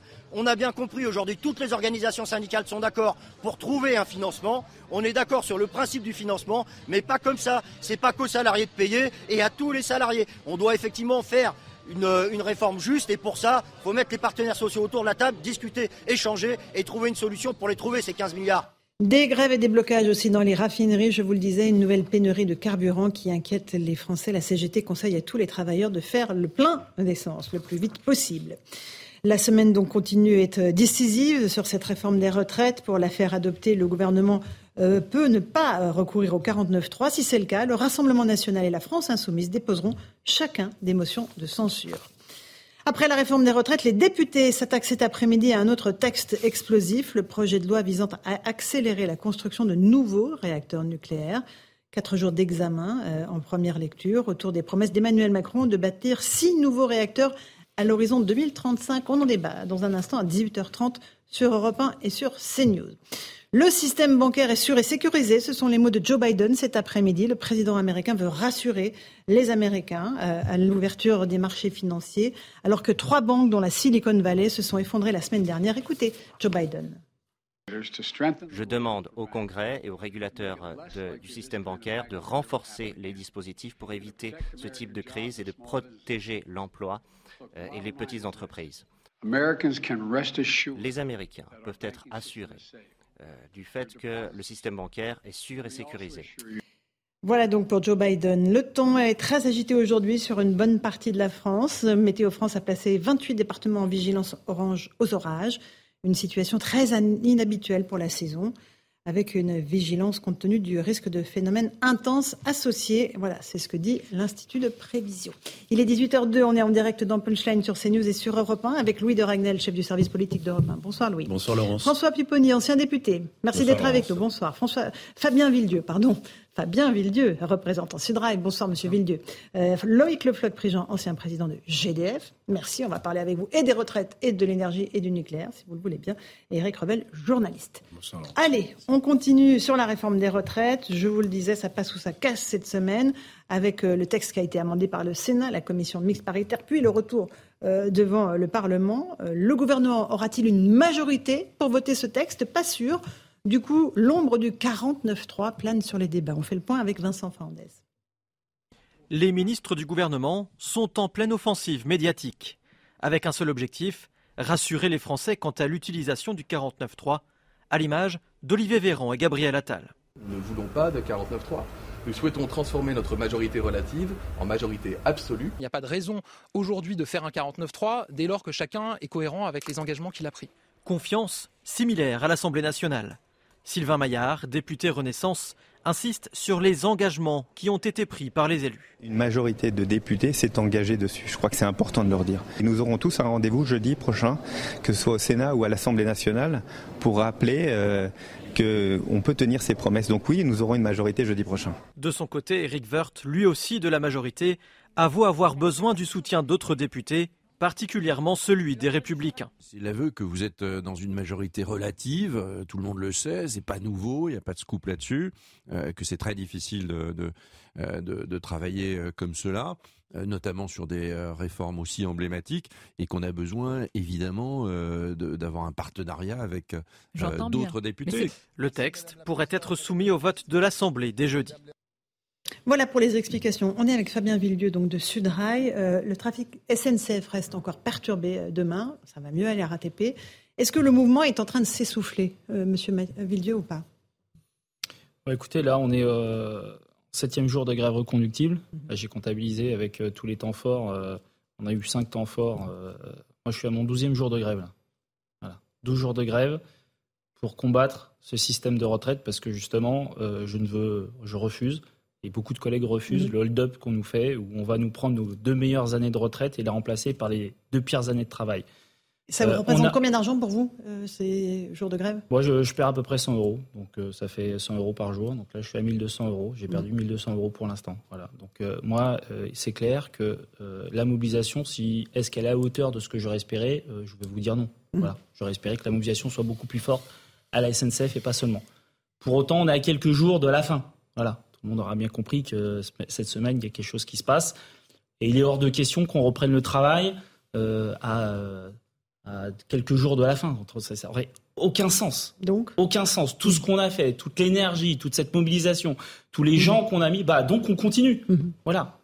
Un minimum jusqu'à jeudi, le jour du vote, où a priori en plus jeudi euh, il y aura peut-être quelque chose qui va se passer, c'est-à-dire qu'il y aura peut-être pas de majorité mhm. pour valider euh, euh, ce, cette réforme qui est pour l'instant pas validée ni par la rue ni par l'opinion publique. Si en plus elle n'est pas validée par l'Assemblée nationale, validée au Sénat. Ça commence à faire beaucoup, voilà, mhm. de gens. oui, mais le Sénat, c'est quand même le suffrage indirect. Voilà, c'est un petit peu, c'est un petit peu particulier. C'est pas le suffrage direct mhm. des, des électeurs. Donc euh, si Vous n'allez pas remettre en cause le rôle du Sénat dans l'équilibre. Non, mais ça a quand même de, une signification. Et je pense d'ailleurs, euh, ce qui fait que les sénateurs ont moins l'impression que les, les, les députés, c'est qu'ils ont moins le vote direct des, des, électeurs. Et on peut comprendre pourquoi un certain nombre de, de, de, députés, euh, notamment des LR, se précipitent pas à, à, à valider cette, cette réforme mm. quand on voit l'opinion publique qui est largement contre. Donc mm. voilà, pour l'instant, on tient. Voilà, moi, je vous par exemple sur les conducteurs de train. Moi, je suis conducteur de train sur la ligne D et R. On est encore à 80% de grévistes aujourd'hui là. Pas chiffre des organisations syndicales euh, mm. ni de la police, c'est chiffre de la direction de la SNCF. Voilà, 80% de grévistes des conducteurs de train ligne DR. Voilà. Donc on a encore du potentiel. Nous, on va se battre jusqu'au bout. Loïc Le Flop, président, vous avez aussi dirigé la SNCF. Le conflit est, dur. Euh, les, grévistes se bagarrent pour que cette réforme ne soit pas adoptée. Oui, le, conflit euh, avec les conducteurs est toujours, est toujours dur. Hein, c'est certain. en général, il est sur des choses particulières sur lesquelles euh, ils ont euh, leur opinion. Euh, bon, là, effectivement, ça fait un certain temps qu'ils font, font, grève. ce ne seront pas faciles à, remobiliser sur leur, mmh. sur leur voiture. Hein. Donc ça, ça, va être, ça va être compliqué. Donc je crois que il, faut, il faut faire attention à ce qu'on fait. Il faut faire à ce que, à ce que le gouvernement fait. Oui. D'accord. Louis Dragnel, un tout petit mot sur ce 49-3 dont on parle beaucoup, alors ça concerne peut-être pas directement les Français, mais s'il est euh, dégainé, ça le rendra cette réforme peut-être illégitime aux yeux des Français. Alors, illégitime, euh, non, parce qu'en fait... Elle n'aura pas été votée. mais, alors, elle n'a pas été votée, mais factuellement, le 49-3, il y a un outil qui est à la disposition du gouvernement, c'est légal, euh, il a le droit de l'utiliser. Après, forcément, euh, quand un gouvernement l'utilise, c'est une, preuve, une marque de grande faiblesse. Et surtout sur ce texte où le gouvernement a, objectivement, on peut reprocher tout ce qu'on veut au gouvernement, mais ils, ils font tout pour essayer d'avoir euh, le vote, d'avoir une majorité sur le texte pour éviter euh, d'utiliser cet article 49.3. On sait que euh, cet après-midi, Emmanuel Macron était à une réunion interne à l'Élysée et il a, il a, confié à plusieurs participants euh, qu'il était plutôt serein sur la, possibilité d'avoir une majorité sur ah, le texte. Donc aura un vote. Et donc sur un vote et donc mm. pas avec le 49.3. Et dans le même temps, on sait que il y, a, y, a, plusieurs ministres, des conseillers de ministres qui vous disent que le gouvernement s'est transformé, je cite, en call center et il va, et il se transforme en call center jusqu'à mercredi ou jeudi en mm. fait pour, pour le jour du vote où chaque ministre, les membres de cabinet sont appelés à appeler euh, leurs copains de droite, euh, entre guillemets, euh, le plus de députés possible à l'Assemblée nationale pour essayer de les convaincre de voter le texte. François Pupponi, un tout petit mot là-dessus. Oui, non, mais avant de même passer à la mobilisation je pense que les Français ont compris que ce texte. Enfin, en première lecture à l'Assemblée nationale, il n'y a même pas eu de vote. Même pas eu de vote. Bon, bah, les Français, ils ont dit, OK. Deux articles étudiés. Deux articles étudiés, voilà. Il y, a eu, il y a eu 8 ou 9, 49.3 dans le cadre du budget. Bon, bah, les Français disent, il y en a eu 9, il y fera un dixième, voilà. Je pense qu'il faut relativiser. Les Français ont compris que le président et le gouvernement étaient décidés jusqu'au bout. Et s'ils doivent utiliser le 49.3 pour passer, ça passera. Mais ça laisse des traces. Ah, ça laissera, ça laissera des traces. Catastrophiques dans l'opinion publique. Ça sera catastrophique. Et, là-dessus, moi, je vous rejoins, monsieur le mal est fait pour le gouvernement. Exactement. C'est-à-dire que pour le gouvernement, c'est quand même très mauvais. Un, c'est un signe d'impuissance extrêmement fort. Et deuxièmement, euh, vous avez euh, Emmanuel Macron qui a surpolitisé, qui a mis tout son poids euh, dans cette réforme, forcément créer de la haine contre sa personne et contre sa politique. Monsieur Villedieu, sur ce 49.3 bah, D'abord, le gouvernement n'en veut pas. Hein, parce qu'il a compris que ça aura des effets catastrophiques. moi, je ne suis pas d'accord avec vous. Ça aura des effets catastrophiques parce que ça fait beaucoup quand même. Ça fait beaucoup. L'opinion publique, des mobilisations historiques, pas de majorité, un 49-3 Oui, ok, ça fait partie de la Constitution. Il n'y a pas de problème là-dessus. Enfin, depuis 1958, les Français, ils ont changé aussi. Et, il y a une aspiration à la démocratie et en tout cas un rejet de se faire tordre le bras via le 49-3 qui est beaucoup plus fort aujourd'hui qu'il n'était euh, demain. et ça sera. Ça a toujours, été très, mal perçu par les Ça a toujours été très mal perçu. Mais là, on a un 49-3 avec une, opinion publique qui est largement en défaveur de cette euh, réforme, avec des mobilisations qui sont historiques. En fait, c'est le, c'est vraiment la goutte d'eau qui ferait, à mon avis, déborder le vase. Donc, et c'est d'ailleurs pour ça qu'ils n'en veulent pas passent leur temps à essayer pour, parce qu'autrement si c'était aussi simple si c'était aussi simple ils passeraient pas leur temps à appeler à droite et à gauche. Ils diraient bon bah c'est pas grave on fait un 49-3 si justement ils font tout pour ne pas y passer par là c'est qu'ils savent que, que, ça serait, euh, bah, qu aurait du mal à passer. un tout petit mot, là, il, faut, il faut, faire attention à la suite, c'est-à-dire à ce qui va se passer en, en France après. Et, et c'est là-dessus qu'il faut certainement que le, le gouvernement réfléchisse, euh, réfléchisse aussi bien pour euh, les, gens de l'énergie qui râlent que pour les gens de, euh, mm. des transports qui râlent. Je pense qu'il y, y, a un manque de sens dans ce qui est fait aujourd'hui, aussi bien dans les transports que dans mm. l'énergie. Mm. Et c'est ce manque de sens qu'il faut retrouver et, et, qui risque de, de conduire à des difficultés ultérieures. Une petite pause, on se retrouve dans Punchline sur CNews et sur Europe 1. On parlera de la dernière mobilisation, en tout cas tant que le texte n'est pas voté, mercredi dans la rue avec euh, Louis de Ragnel. Et puis je passerai la parole à Eric Rebel. On parlera aussi de la grève des poubelles dans certaines grandes villes. A tout de suite dans Punchline sur nous et sur Europe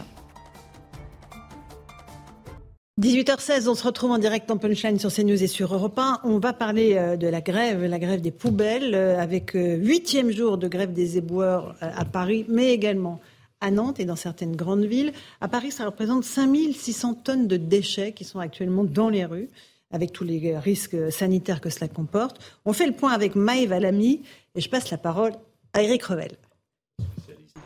Sur les trottoirs, les déchets s'accumulent. Un triste spectacle que ce riverain a décidé de partager. Je vais envoyer ça à des amis autrichiens, ils vont être ravis. Vienne a été nommée première ville du monde à tous les points de vue.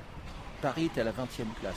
La grève des éboueurs dure depuis maintenant plus d'une semaine. Si certains habitants sont compréhensifs, d'autres s'agacent pas penser qu'à soi, quoi. Faut penser aux gens qui habitent et il y a les questions d'hygiène, de salubrité. J'étais en train de réfléchir que ça donnait une bien mauvaise image de la France euh, aux touristes. C'est dommage parce que c'est vrai que ça fait pas propre et puis ça peut être source de problèmes euh, avec les rats, les machins comme ça. Pour les restaurateurs aussi, la situation commence à peser sur le moral, mais aussi sur le chiffre d'affaires. C'est le cas pour Didier Miquel, gérant d'une brasserie dans le 20e arrondissement. Je subis là depuis euh, quelques jours une, perte significative de chiffre d'affaires hier, euh, particulièrement, 60% euh, sur la moyenne euh, que je peux établir.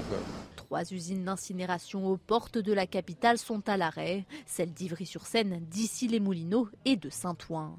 Sur place, les syndicalistes sont en colère, comme Marc Bontemps, secrétaire général du syndicat de la production d'énergie en région parisienne. Quand vous êtes dans un métier difficile, que vous allez mourir plus tôt, vous devez partir plus tôt. La retraite, c'est un dû. On est dans une société de progrès. On ne doit pas être dans une société où on perd systématiquement et où on fait un recul social. En attendant un redémarrage, l'agence métropolitaine des déchets ménagers dévie les bennes vers une quinzaine d'autres sites de traitement ou de stockage.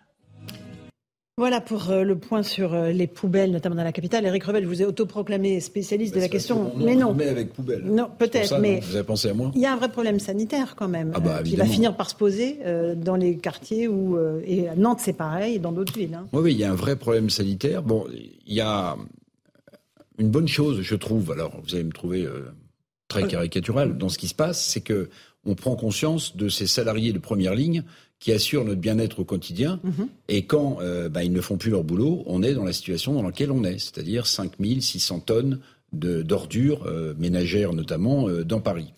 Maintenant, il y a deux, il y a deux sujets, me semble-t-il. Il y a le ramassage public fait par des fonctionnaires à la mairie de Paris, mhm. et puis il y a le ramassage qui est assuré par des sociétés privées qui, elles, majoritairement, sauf une, je crois, à Paris, ne mhm. fait pas grève. Et là, évidemment, ce sont des arrondissements ou des villes qui continuent à avoir euh, leur mhm. trottoir euh, propre.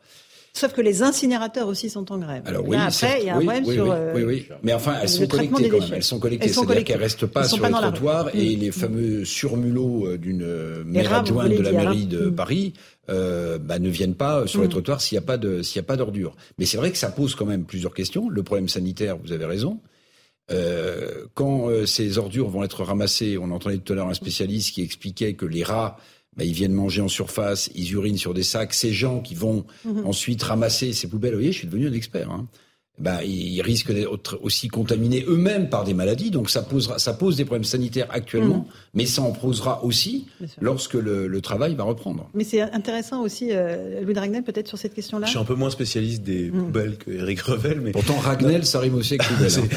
non, non, il y a un vrai sujet, je trouve politique euh, s'agissant de Paris, parce que euh, là, je trouve que c'est un peu facile de la part de la, maire- la mairie de Paris, l'exécutif parisien, de dire en fait tout ça c'est de la faute de la réforme des retraites, et pour que les rues de Paris soient à nouveau propres, il faudrait simplement que le gouvernement retire son texte, alors que c'est quand même une des, des compétences les plus importantes euh, d'un exécutif local, d'une mairie, c'est euh, la propreté, la salubrité d'une ville. Et donc, il y a effectivement des solutions qui existent. Il y a le fait de pouvoir recourir à des sociétés privées. Euh, Je prends par exemple le 15e arrondissement de Paris. Eh bien, à partir de ce soir, il y a des, il y a des camions qui circuleront à nouveau dans les, dans les rues de, de, de l'arrondissement.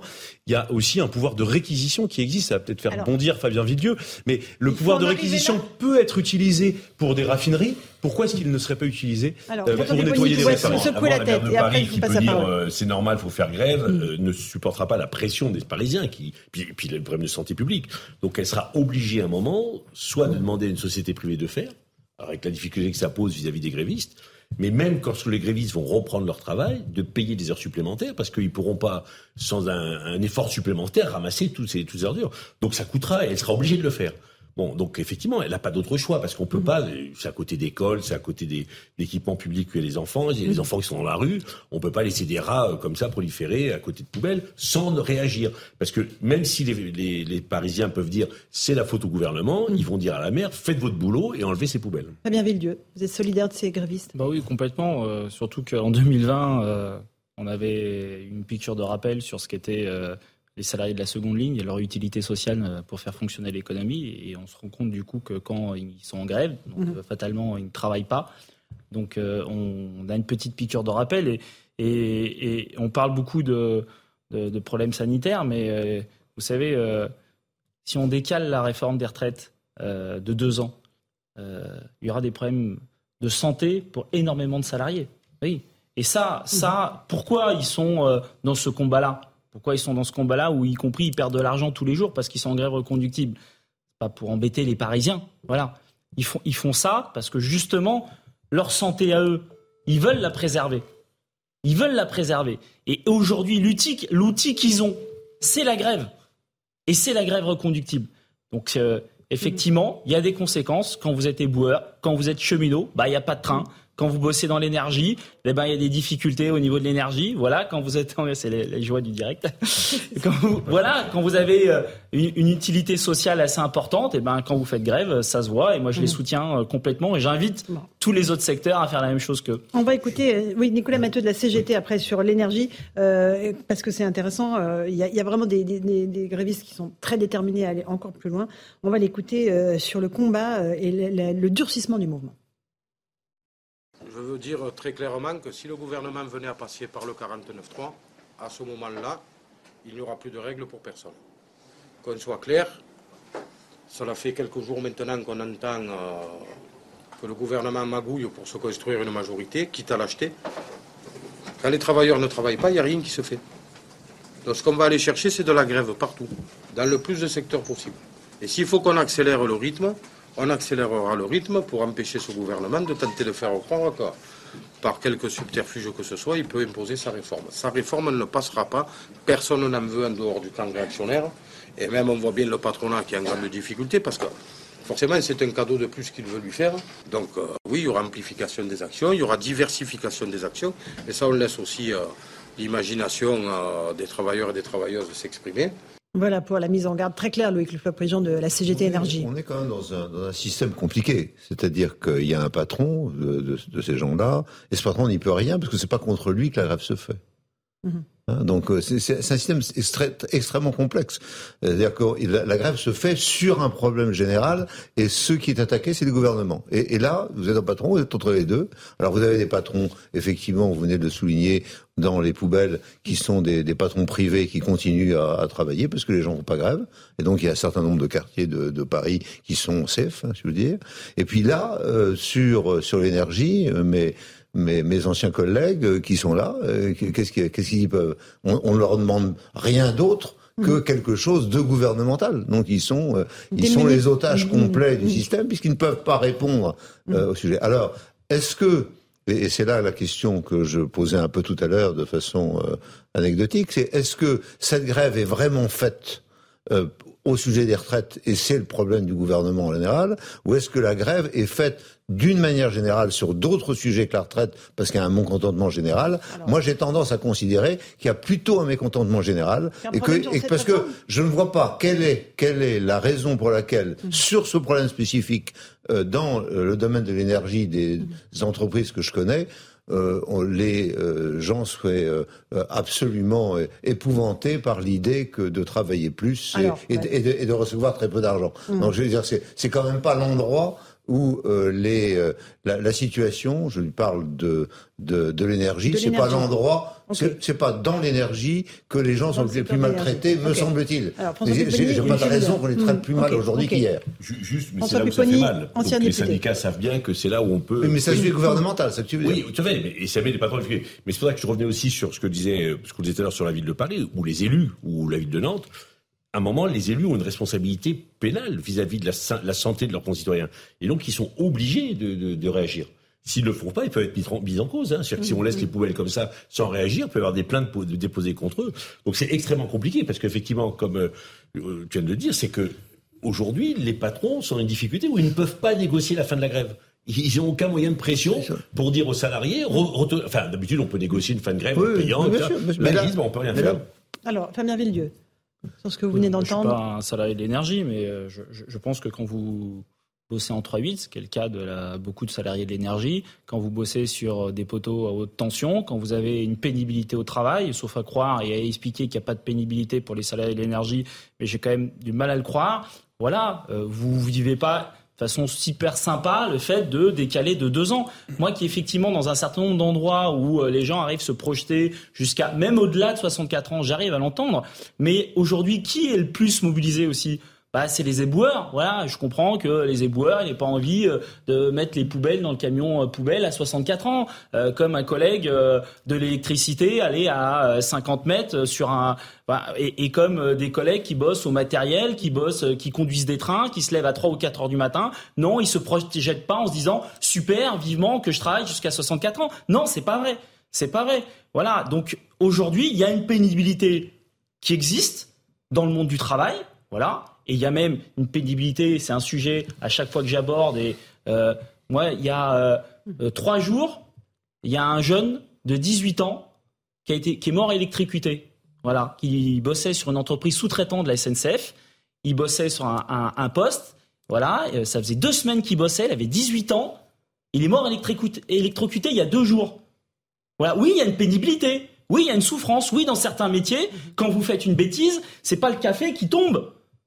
Ça peut être très grave. Dans certains métiers, dans le ferroviaire, vous bossez, il y a des masses d'acier en permanence. Un train, c'est une masse d'acier énorme. La moindre erreur, vous faites pas attention, vous perdez une jambe. Quand vous bossez sur, euh, là, il bossait sur du 380 volts, bah, a priori, il a touché quelque chose qu'il ne devait pas toucher, il est mort directement. 18 ans. Ça faisait deux semaines qu'il bossait. Voilà. Bah, il y a plein de gens qui bossent dans ces métiers-là, et ben, qui se, qui se projettent pas comme ça, en se disant euh, ouais super, je vais bosser jusqu'à 64 ans. Il y a souvent un rapport d'ailleurs entre ceux qui se mobilisent là et, euh, et la pénibilité au travail. Allez, un dernier mot avec le Ce que, ce que je veux dire, c'est que dans ces métiers, les, depuis très longtemps, on a tenu compte de la pénibilité, aussi bien dans les transports que dans l'énergie. On a tenu compte aussi bien de la capacité à faire des retraites avant la date limite, et dans des conditions satisfaisantes, de mon point de vue, euh, pas forcément du leur, mais de mon point de vue, c'est-à-dire moi j'ai énormément de gens qui avaient au moment de la retraite à 62 ans, qui l'ont pris à 60 ans ou à 58 ans, en étant d'accord pour la prendre. Donc, il faut faire attention à ce qu'on raconte. Et, ne pas confondre quand même les éboueurs dont je reconnais euh, qu'ils ont un, un travail euh, pénible, des gens en général dans l'industrie. Il se trouve que les gens qui euh, font grève et qui euh, sont susceptibles d'arrêter une partie euh, des, des, des, de la, des capacités à, à, en faire le plein, ces gens-là sont dans des raffineries. Si jamais dans les raffineries ils étaient maltraités, ça se saurait. Je ne suis pas d'accord avec l'idée que dans les raffineries les gens sont maltraités. Allez, il est 18h30, on va faire le rappel des titres de l'actualité sur Europe 1 et sur CNews avec Somaya Labidi.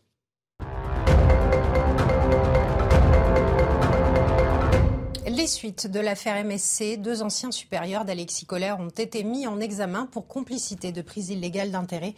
Dans ce dossier, l'actuel secrétaire général de l'Élysée est lui aussi mis en examen pour le même chef d'accusation depuis septembre dernier. Il est soupçonné d'avoir participé entre 2009 et 2016 à des décisions relatives à l'armateur, groupe appartenant à des membres de sa famille.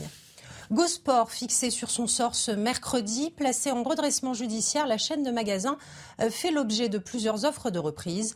Le tribunal de commerce de Grenoble doit se prononcer sur le maintien de la période d'observation et fixer un calendrier pour un éventuel plan de continuation par les dirigeants actuels ou une, session. Et puis de violents combats entre Ukrainiens et Russes continuent de faire rage à Bakhmut, symbole de la résistance. Euh, Kiev espère y épuiser les forces de Moscou pour pouvoir lancer une contre-offensive. Euh, mais la présence du groupe paramilitaire Wagner sur place rend la bataille difficile. Merci beaucoup Somaya Labidi pour ce rappel des titres de l'actualité. On remercie Fabien Villedieu, représentant Sudrail. Et on va parler dans un instant du nucléaire, puisque l'Assemblée étudie depuis cet après-midi le projet de loi d'accélération du nucléaire. On en parle avec vous, Loïc Le Floch-Prigent. À tout de suite dans Punchline. 18h35, on se retrouve en direct dans Punchline sur CNews et sur Europa. On va parler du nucléaire, de la relance du nucléaire dans notre pays, puisque le texte arrive à l'Assemblée nationale. Mais avant ça, un petit détour par la centrale du Blayet, où une centaine de manifestants contre la réforme des, euh, retraites bloquent euh, les entrées et les sorties du site de production nucléaire. Euh, sur place, Jérôme Rampenou et Antoine Estève. Il est 5 heures du matin. Ils sont déjà plus d'une centaine à filtrer les accès de la centrale nucléaire du Blayet. Un barrage qui laisse toutefois passer les personnels chargés de l'entretien, du fonctionnement des réacteurs et surtout de la sécurité. John Gazziro est délégué CGT du site. Tous les personnels qui doivent euh, intervenir et qui doivent travailler pour assurer la sûreté de fonctionnement du réacteur rentrent par une voie de délestage sans qu'ils soient surpassés par le barrage filtrant. Donc toutes les fonctions de sûreté sont évidemment assurées. Pour Jean-Sébastien Perrotto de Force ouvrière, L'objectif des blocages, c'est de montrer l'union des syndicats contre la réforme des retraites. Ils accélèrent euh, le calendrier de, vote des, lois. Euh, donc nous, eh bien, également, on accélère. Et c'est un bras de fer qui, euh, qui s'est enclenché. Et on est déterminé. On va encore durcir. La grève dans le secteur de l'énergie a aujourd'hui des conséquences directes sur la production d'électricité de 12 à 15 mégawatts en moins dans le pays. Serge Lepic est délégué FO de la compagnie Enedis comme si c'était 12 réacteurs à l'arrêt, en sachant qu'il n'y a pas que les réacteurs, il y a la partie euh, centrale à charbon, il y a la partie euh, hydraulique, tout est en baisse de production pour euh, faire comprendre qu'à un moment donné, on va hausser le ton jusqu'à ce que ça fonctionne, jusqu'à ce qu'on bloque le pays par rapport à ça. Alors, ça ne fait pas tomber le réseau, ce qui fait que la France est obligée d'importer un maximum d'électricité. L'intersyndicale a prévu de se réunir tous les jours jusqu'à la fin de la semaine. De nouveaux blocages et mouvements de grève sont prévus dans d'autres centrales nucléaires dès demain. Loïc Le Floch-Prigent, vous êtes l'ancien patron de GDF. Là, on voit que les grévistes ne mettent absolument pas en, cause et en péril la sécurité de la centrale. pas du tout. ils sont en train de dire au gouvernement tu vas payer un peu plus d'argent mhm. aux Allemands, euh, qui vont faire un peu plus marcher leur centrale à charbon pour avoir du courant. Et puis, heureusement, la météo se met plutôt du côté du gouvernement que du côté des grévistes. Voilà. C'est ça qu'on peut dire. Voilà. Euh, donc, donc euh, parlons du nucléaire, puisque, encore une fois, le, le texte arrive cet après-midi à l'Assemblée faciliter la construction de nouveaux réacteurs en France. 6 EPR a annoncé euh, le président Macron à l'horizon 2035.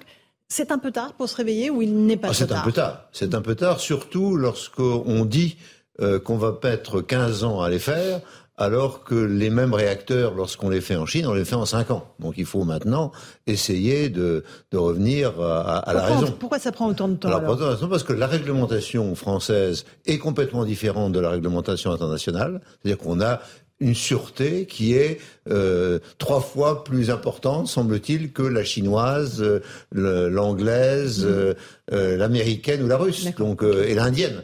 Donc on a et, et, et c'est une sûreté d'une part, sur euh, les règlements euh, correspondant à il faut euh, faire 45 kilos de papier avant de commencer à bouger le doigt, vous voyez mhm. et deuxièmement parce que les caractéristiques du travailleur à l'intérieur de ces centrales, qui pourraient être dans une zone irradiée, sont trois, quatre fois plus dures que dans tous les autres pays. C'est-à-dire que nos, nos gens sont très fragiles. Et je vais vous faire un exemple, c'est que lorsque je parle de ça, on me dit, bah, toi qui es breton, euh, combien tu as euh, sur le granit mm. de euh, Et j'ai à peu près la même chose que ce que l'agence de sécurité nucléaire considère comme épouvantable si je dans une centrale. Hein, Donc, et, et souvent, mes, mes anciens collaborateurs me disaient, ben, finalement, il vaut mieux que tu ailles vivre dans une centrale, tu, auras, tu seras moins irradié que, que, d'aller en Bretagne. Voilà. C'est, ça le sujet qu'on, traite aujourd'hui. En même temps, les Français ne voudraient pas qu'on construise trop vite des centrales au péril de, de la sécurité. On va juste écouter Agnès Pannier-Runacher, ministre de la Transition énergétique, qui dit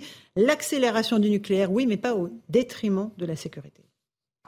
Ce projet de loi ne touche pas une seule virgule, contrairement à ce qu'on peut entendre, de nos procédures de sûreté nucléaire. À un moment où la charge de travail va devenir croissante, il est proposé d'élargir les missions de l'autorité de sûreté nucléaire. Qui peut être contre? De réunir à la manière du Canada ou encore des États-Unis les compétences de l'IRSN et celles de l'ASN, sous le statut protecteur d'autorité administrative indépendante. Voilà la réalité de ce projet. L'ASN sera ainsi la deuxième autorité de sûreté au monde. Voilà, une autorité de sûreté nucléaire. Bien sûr, bien sûr c'est ça qu'ils vont faire. Il faut revenir aux standards internationaux. Mhm. pour, pour une fois, j'ai dit du bien de Mme Agnès Pannier-Runacher. Mhm. Que vous ne ménagez pas d'habitude. Voilà. bon, mais elle a raison. C'est-à-dire qu'il faut bien il faut bien euh, avoir des standards internationaux, les mêmes. Nous ne sommes pas plus fragiles que les Américains, les Russes ou les Chinois. Par conséquent, prenons les mêmes standards. Il y a une autorité, une autorité indépendante, bien sûr, qui euh, fixe les conditions dans lesquelles doivent se dérouler les opérations. Six euh, réacteurs, on est d'accord Six réacteurs d'abord, et puis ensuite douze, semble-t-il. Mais six réacteurs d'abord. Alors, six réacteurs sont déjà prévus dans la tête des gens d'EDF depuis longtemps. On sait où les mettre. On sait quelles sont les, les caractéristiques caractéristiques qui, vont Il y a du travail qui a été fait. On commence pas maintenant. Hein, depuis euh, euh, maintenant plusieurs mois, depuis surtout le discours de Belfort du président Macron, euh, tout le monde sait qu'on va y aller. Mmh. Bon, donc il y a eu une préparation. Donc on sait où vont se faire les différents éléments, et en particulier, Framatome a annoncé et, que on allait revenir, faire revenir un certain nombre de, de, cuves, là au, Creusot. Creusot, l'usine du Creusot qui avait été un peu abandonnée et non maintenu mhm. pendant des années. Là, le Framatome a fait un travail considérable ces trois ou quatre dernières années et est en mesure de faire l'ensemble du travail euh, au Creusot, ce qui est une bonne nouvelle. Et on est d'accord que le nucléaire, c'est l'indépendance énergétique de la France. Et c'est le coût de l'énergie en France aussi, avec le flot Oui. C'est pour ça que c'est important pour les Français. C'est extrêmement important, c'est-à-dire qu'il faut que nous soyons complètement souverains sur l'ensemble. C'est la raison pour laquelle également EDF a repris le, le contrôle des turbo-alternateurs qui sont la dernière phase de la transformation euh, en, électricité. Et c'est la raison pour laquelle le travail qui a été fait depuis l'arrivée de Framatome dans le giron d'EDF a été considérable avec l'ingénierie des deux sociétés qui travaillent ensemble. Et, et, dois avouer que c'est, euh, on, a récupéré une grande partie, parce qu'on a l'habitude de dire il y a du retard, il y a du retard. On a récupéré une grande partie de notre retard sur ce sujet, c'est-à-dire sur le sujet des EPR qui vont euh, être réalisés dans les prochaines années. Par contre, le sujet qu'il faut traiter maintenant, c'est celui de l'avenir, c'est-à-dire après ces 6 EPR, est-ce qu'on fait, est-ce qu'on recommence avec euh, les mêmes outils ou est-ce qu'on part sur la quatrième génération, les neutrons rapides, que je vous rappelle, on a arrêté en 97 une fois avec M. Jospin et Mme Voinet, qu'on a arrêté une deuxième fois en 2019 avec euh, M. Macron, et, et qu'il faut reprendre parce que c'est l'avenir du nucléaire, c'est bien d'utiliser les déchets comme combustible de façon à avoir 3500 mmh. ou 1500 ou 2000 années devant nous pour faire de l'énergie à partir de laisser des déchets dans les sous-sols. Euh, Absolument, c'est l'avenir, c'est ça l'avenir, et c'est ça. on en est loin encore? Ben, C'est-à-dire, tout dépend du travail qu'on va faire. Là, pour l'instant, lorsque, si nous avions fait, comme euh, Yves Bréchet l'a très bien dit à la Semaine nationale, si nous avions fait Astrid en 2019, euh, on en saura un peu plus, mmh. mais J'espère en tous les cas qu'on arrivera à revenir et qu'on ne sera pas obligé mmh. d'acheter le résultat de nos travaux à travers la Chine, la Russie ou les États-Unis, ce qui me ferait très très mal. Parce que pour moi, l'énergie nucléaire, c'est quand même un endroit où on était au niveau de l'excellence et nous étions abondant, bon marché et souverain, abondant, bon marché et souverain, qui est le triptyque qui permet de pouvoir et que nous ne sommes avoir plus la prospérité. Abondant, nous ne sommes plus abondants. La preuve de tout à l'heure, on, a bien on a bien remarqué qu'on a été sauvé cet hiver par le fait que l'hiver a été doux. Bon, euh, peut-être l'hiver de l'année prochaine sera encore doux. Enfin, en attendant, il faudrait faire quelque chose. Non, bon marché, non, parce que ah euh, on s'est retrouvé dans des conditions que vous connaissez. Je vais pas reprendre ici. Et puis souverain, eh bien souverain, euh, on l'a pas été parce qu'on a été obligé de d'avoir le charbon allemand qui est venu nous apporter eh un peu d'électricité. L'Allemagne fait fonctionner ses centrales et des charbon. particules fines à Paris. Exactement. Il n'y avait pas que les rats, il y a aussi les particules Alors, fines. François Pipponi, un petit mot là-dessus. On va revenir sûrement, si on met tout ça en œuvre, abondant, et donc souverain, puisqu'on produira notre énergie. La question, c'est à quel coût on va la vendre. Et, ah, ah, c'est là le marché de l'électricité européen. mais, mais moi, ce qui m'intéresse, si on fait tout ça pour continuer à avoir un prix élevé, euh, non, il manquera. moi, je dis que le coût est important Ah oui, et qu'il faut revenir à un prix Oui, qui faut, dépend du coût. C'est c'est ça ma thèse et c'est ça ma thèse. Mais non seulement là, mais sur l'ensemble de problèmes d'inflation qui est posé aujourd'hui à la France. C'est-à-dire qu'aujourd'hui, lorsque je vois tout ce qui est dit sur l'alimentation, je dis mais moi, je vois le, le prix de l'énergie qui a augmenté partout et par conséquent qui tient à peu près 60% de l'inflation aujourd'hui. Et, et- et on, on dit l'inflation, c'est les distributeurs, c'est non, c'est pas ça. C'est le prix de l'énergie a augmenté et donc si jamais nous avons un prix qui revient sur les coûts, nous pouvons effectivement juguler l'inflation. J'ai entendu que Monsieur avant Alors, d'être Éric Revel, une question. abondant, avant d'être abondant et souverain, il y a un petit sujet quand même. Les six EPR dont on parle, euh, on va les faire sur le modèle de Flamanville. Non.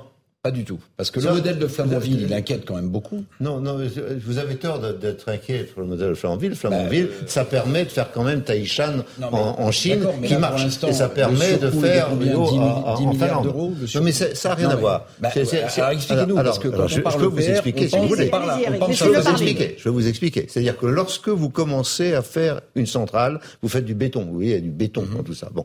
Et quand vous avez commencé le béton et qu'on vous dit non, maintenant les règles ont changé, c'est cher de dire est-ce que je vais supprimer tout le béton ou est-ce que je vais essayer avec le béton que j'ai six de faire? EPR Et c'est ça pas le du sujet. tout sur le modèle? Les 6 EPR seront des EPR qui tiendront compte des enseignements de Flamanville, des utilisateurs de Staishan, des utilisateurs de Kinte Point et de la Finlande. Et de la Finlande.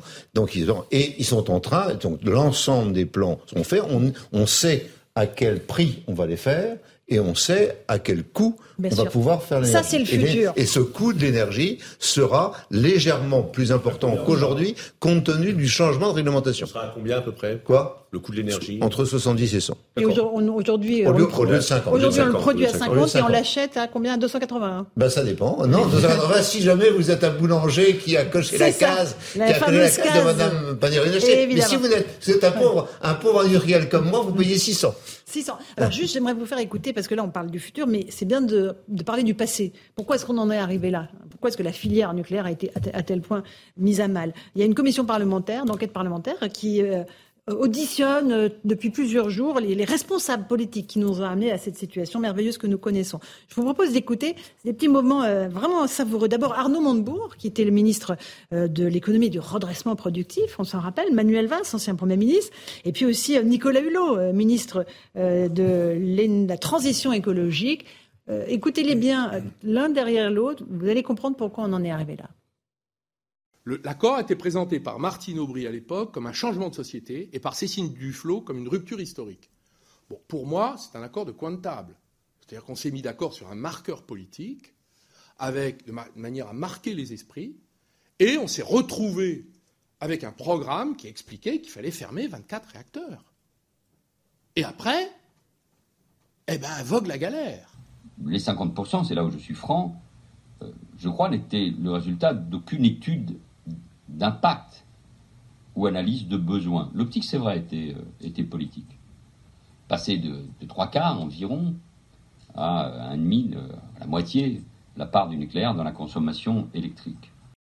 jamais n'a été, euh, comment dire, acté, me semble-t-il, dans certaines sphères du pouvoir, euh, la sortie du nucléaire ou le fait qu'on ne ferait pas de nouveaux EPR.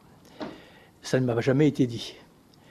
On m'a toujours dit on n'en fera pas tant qu'on n'est pas arrivé aux 50%. Je pense que quelque part, cette programmation était déjà dans les tuyaux. C'est pour ça que ce rapport, euh, moi, il ne m'est pas parvenu en l'état. Hein si voilà. Si, ah, Nicolas Hulot rectifié en direct par son ancienne directrice de cabinet. Euh, on parle du mix énergétique. L'idée de François Hollande, c'était de faire passer de 75% de production de nucléaire à 50% dans le mix énergétique français.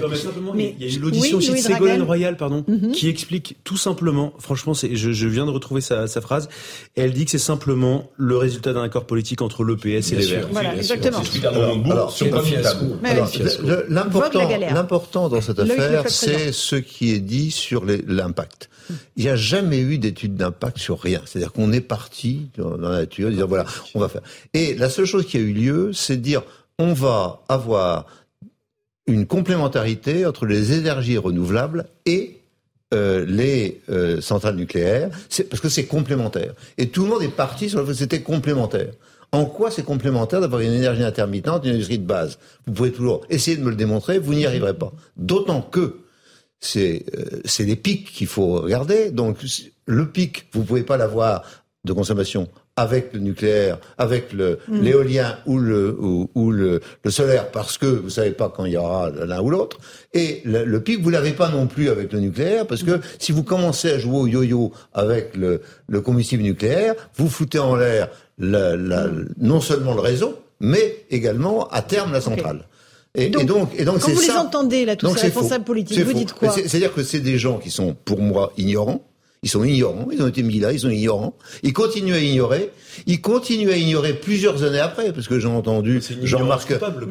J'ai entendu Jean-Marc. Jean-Marc Ayrault. J'ai entendu Jean-Marc Ayrault sur une station parler de, de ça en disant mais, mais, mais, bien sûr il faut continuer, il faut faire du, des, des énergies renouvelables, il faut arrêter le nucléaire, mais ça ce sera fait plus tard. Donc il continue à penser que la décision sur laquelle il a travaillé était la bonne. Il continue à le penser. Donc, donc à partir du moment où on n'arrive pas à, à, à abroger cette espèce de déni de réalité permanent où on refuse d'observer la réalité, c'est terrible. On a bien vu que l'éolienne solaire, c'était le gaz. Mm. Et, et que les pics les pics de consommation ne peuvent pas être pris par la base nucléaire, on le sait, et elles ne peuvent pas être prises par l'éolien et le solaire, peut pas Donc il faut quelque chose. Donc, donc on va de toute façon faire soit du charbon, soit du fioul, soit du gaz en France, et on va en faire. Et c'est pour ça que M. Scholz dit, quelle que soit la situation, moi je double le nombre de centrales à gaz sur mon sol. C'est bien. Alors Eric Revel, Eric Revel. Un chat, c'est un fiasco idéologique pour la gauche. Mais si, François Pouponi, mais quand on écoute, mais attendez, quand on écoute les uns et les autres, je veux dire, d'idéologie derrière. Ah bon Mais si, il y a une idéologie. Mais c'est de dire le nucléaire. Mais si, c'est l'antinucléaire. Ah, Tous les gens qu'on a entendu parler, à part Hulot, euh, ils étaient au Parti Socialiste. C'est un fiasco politique. C'est plus grave que ça. Je comprends, François Pouponi, vous vouliez pas reconnaître. Mais c'est un fiasco politique. C'est plus grave que ça. Dont on paye les conséquences. Quand je dis, et dont les plus faibles payent les conséquences. vraie idéologie. Bah si. Il n'y a même pas d'idéologie. Mais si. Non, mais. il y a. Comment le PS et François Hollande on dit 50 Les gens si vous n'avez pas d'études J'essaie de faire comprendre. nos voix. Monsieur Puponi, j'essaie de le faire comprendre. Je suis pas en train de parler d'idéologie ou autre chose. Je suis en train de dire simplement que les gens qui étaient là ne savaient pas de quoi ils parlaient. Et que lorsqu'on ne sait pas de quoi on parle, c'est forcément de l'idéologie derrière. C'est parce qu'il y a une bah, idéologie derrière. Quand vous, quand vous, quand vous parlez quelque chose, politicien. Bon, c'est, calcul politique, parce que les verts, les verts disaient, on, on, vous soutiendra si on met qu'on supprime. Oui, oui, on met qu'on supprime le nucléaire. Voilà, c'est comme ça que ça se passait. Terminé, monsieur le président. Vous avez bien compris. C'est-à-dire qu'ils étaient en train de se dire, ils étaient en train de se dire, c'est, ça m'arrange pour politiquement avoir la voix des écolos, de euh, faire ça, et je vais avoir les voix des écolos. On a mis à mal notre souveraineté énergétique française. On a mis à mal l'ensemble du, mix énergétique simplement pour avoir des voix écolos. Et, et bien ça, c'est l'idéologie. Et après, et après on prenait un ministre écolo qui lui montait à la tribune et, faisait applaudir quand il supprimait le, nucléaire. Ouais. Et tout le monde était content. Et maintenant, six ans après. C'est accablant. Non, mais c'est accablant. C'est révoltant. Et le fait que ce soit révélé comme ça au plein jour. Quand Lionel Jospin arrête Super Phoenix, c'est un choix idéologique. Bah oui. Bon. Et tout ça est réparable maintenant, Loïc Lefebvre. On peut relancer nos, nos avec de l'argent, avec de la volonté et surtout euh, grâce, euh, j'espère, au fait qu'on va revenir à des standards internationaux en matière de sûreté. Un standard international. Il n'est pas question de revenir Mmh. sur l'exigence de sûreté, comme le dit la ministre, mais il faut revenir aux standards internationaux. Louis, Dra- Louis Dragnel, on a, le, on a le sentiment que le président Macron là, a envie de passer, la, la- la- tourner la page de cette réforme des retraites. Il y a le projet de loi sur euh, le nucléaire, il y aura le projet de loi sur l'immigration. Ça y est, il, il cherche le, le sujet d'après? Oui, lui, dans sa tête, il est très sûr de lui. Il se dit, ça y est, techniquement, ça va passer 49.3 ou pas. Alors lui, il est persuadé que ça passera sans 49.3, en tout cas pour la réforme des retraites. Mais en fait, la difficulté, c'est un peu ce que vous évoquiez tout à l'heure, c'est la question du sens de tout ça. Euh, C'est-à-dire que dé- déjà depuis le début de son deuxième quinquennat, on a beaucoup de mal à comprendre où lui euh, veut nous emmener, veut aller. Il y a beaucoup de yo-yo, d'hésitations, des choses qui sont mises à l'agenda puis qui sont retirées. Et on a l'impression que c'est un enchaînement de, de petits wagonnets euh, mais qui, qui n'ont aucun, aucune logique d'ensemble euh, entre elles. Et, et puis vous avez, euh, à chaque fois, c'est que pour des logiques politiques. C'est-à-dire que euh, quand vous, vous avez les gens de l'Élysée, de Matignon au téléphone, ils vous expliquent, voilà, euh, la, la- la première étape, euh, la réforme des retraites, l'objectif c'était de fissurer un peu la droite et de montrer qu'on pouvait travailler avec eux.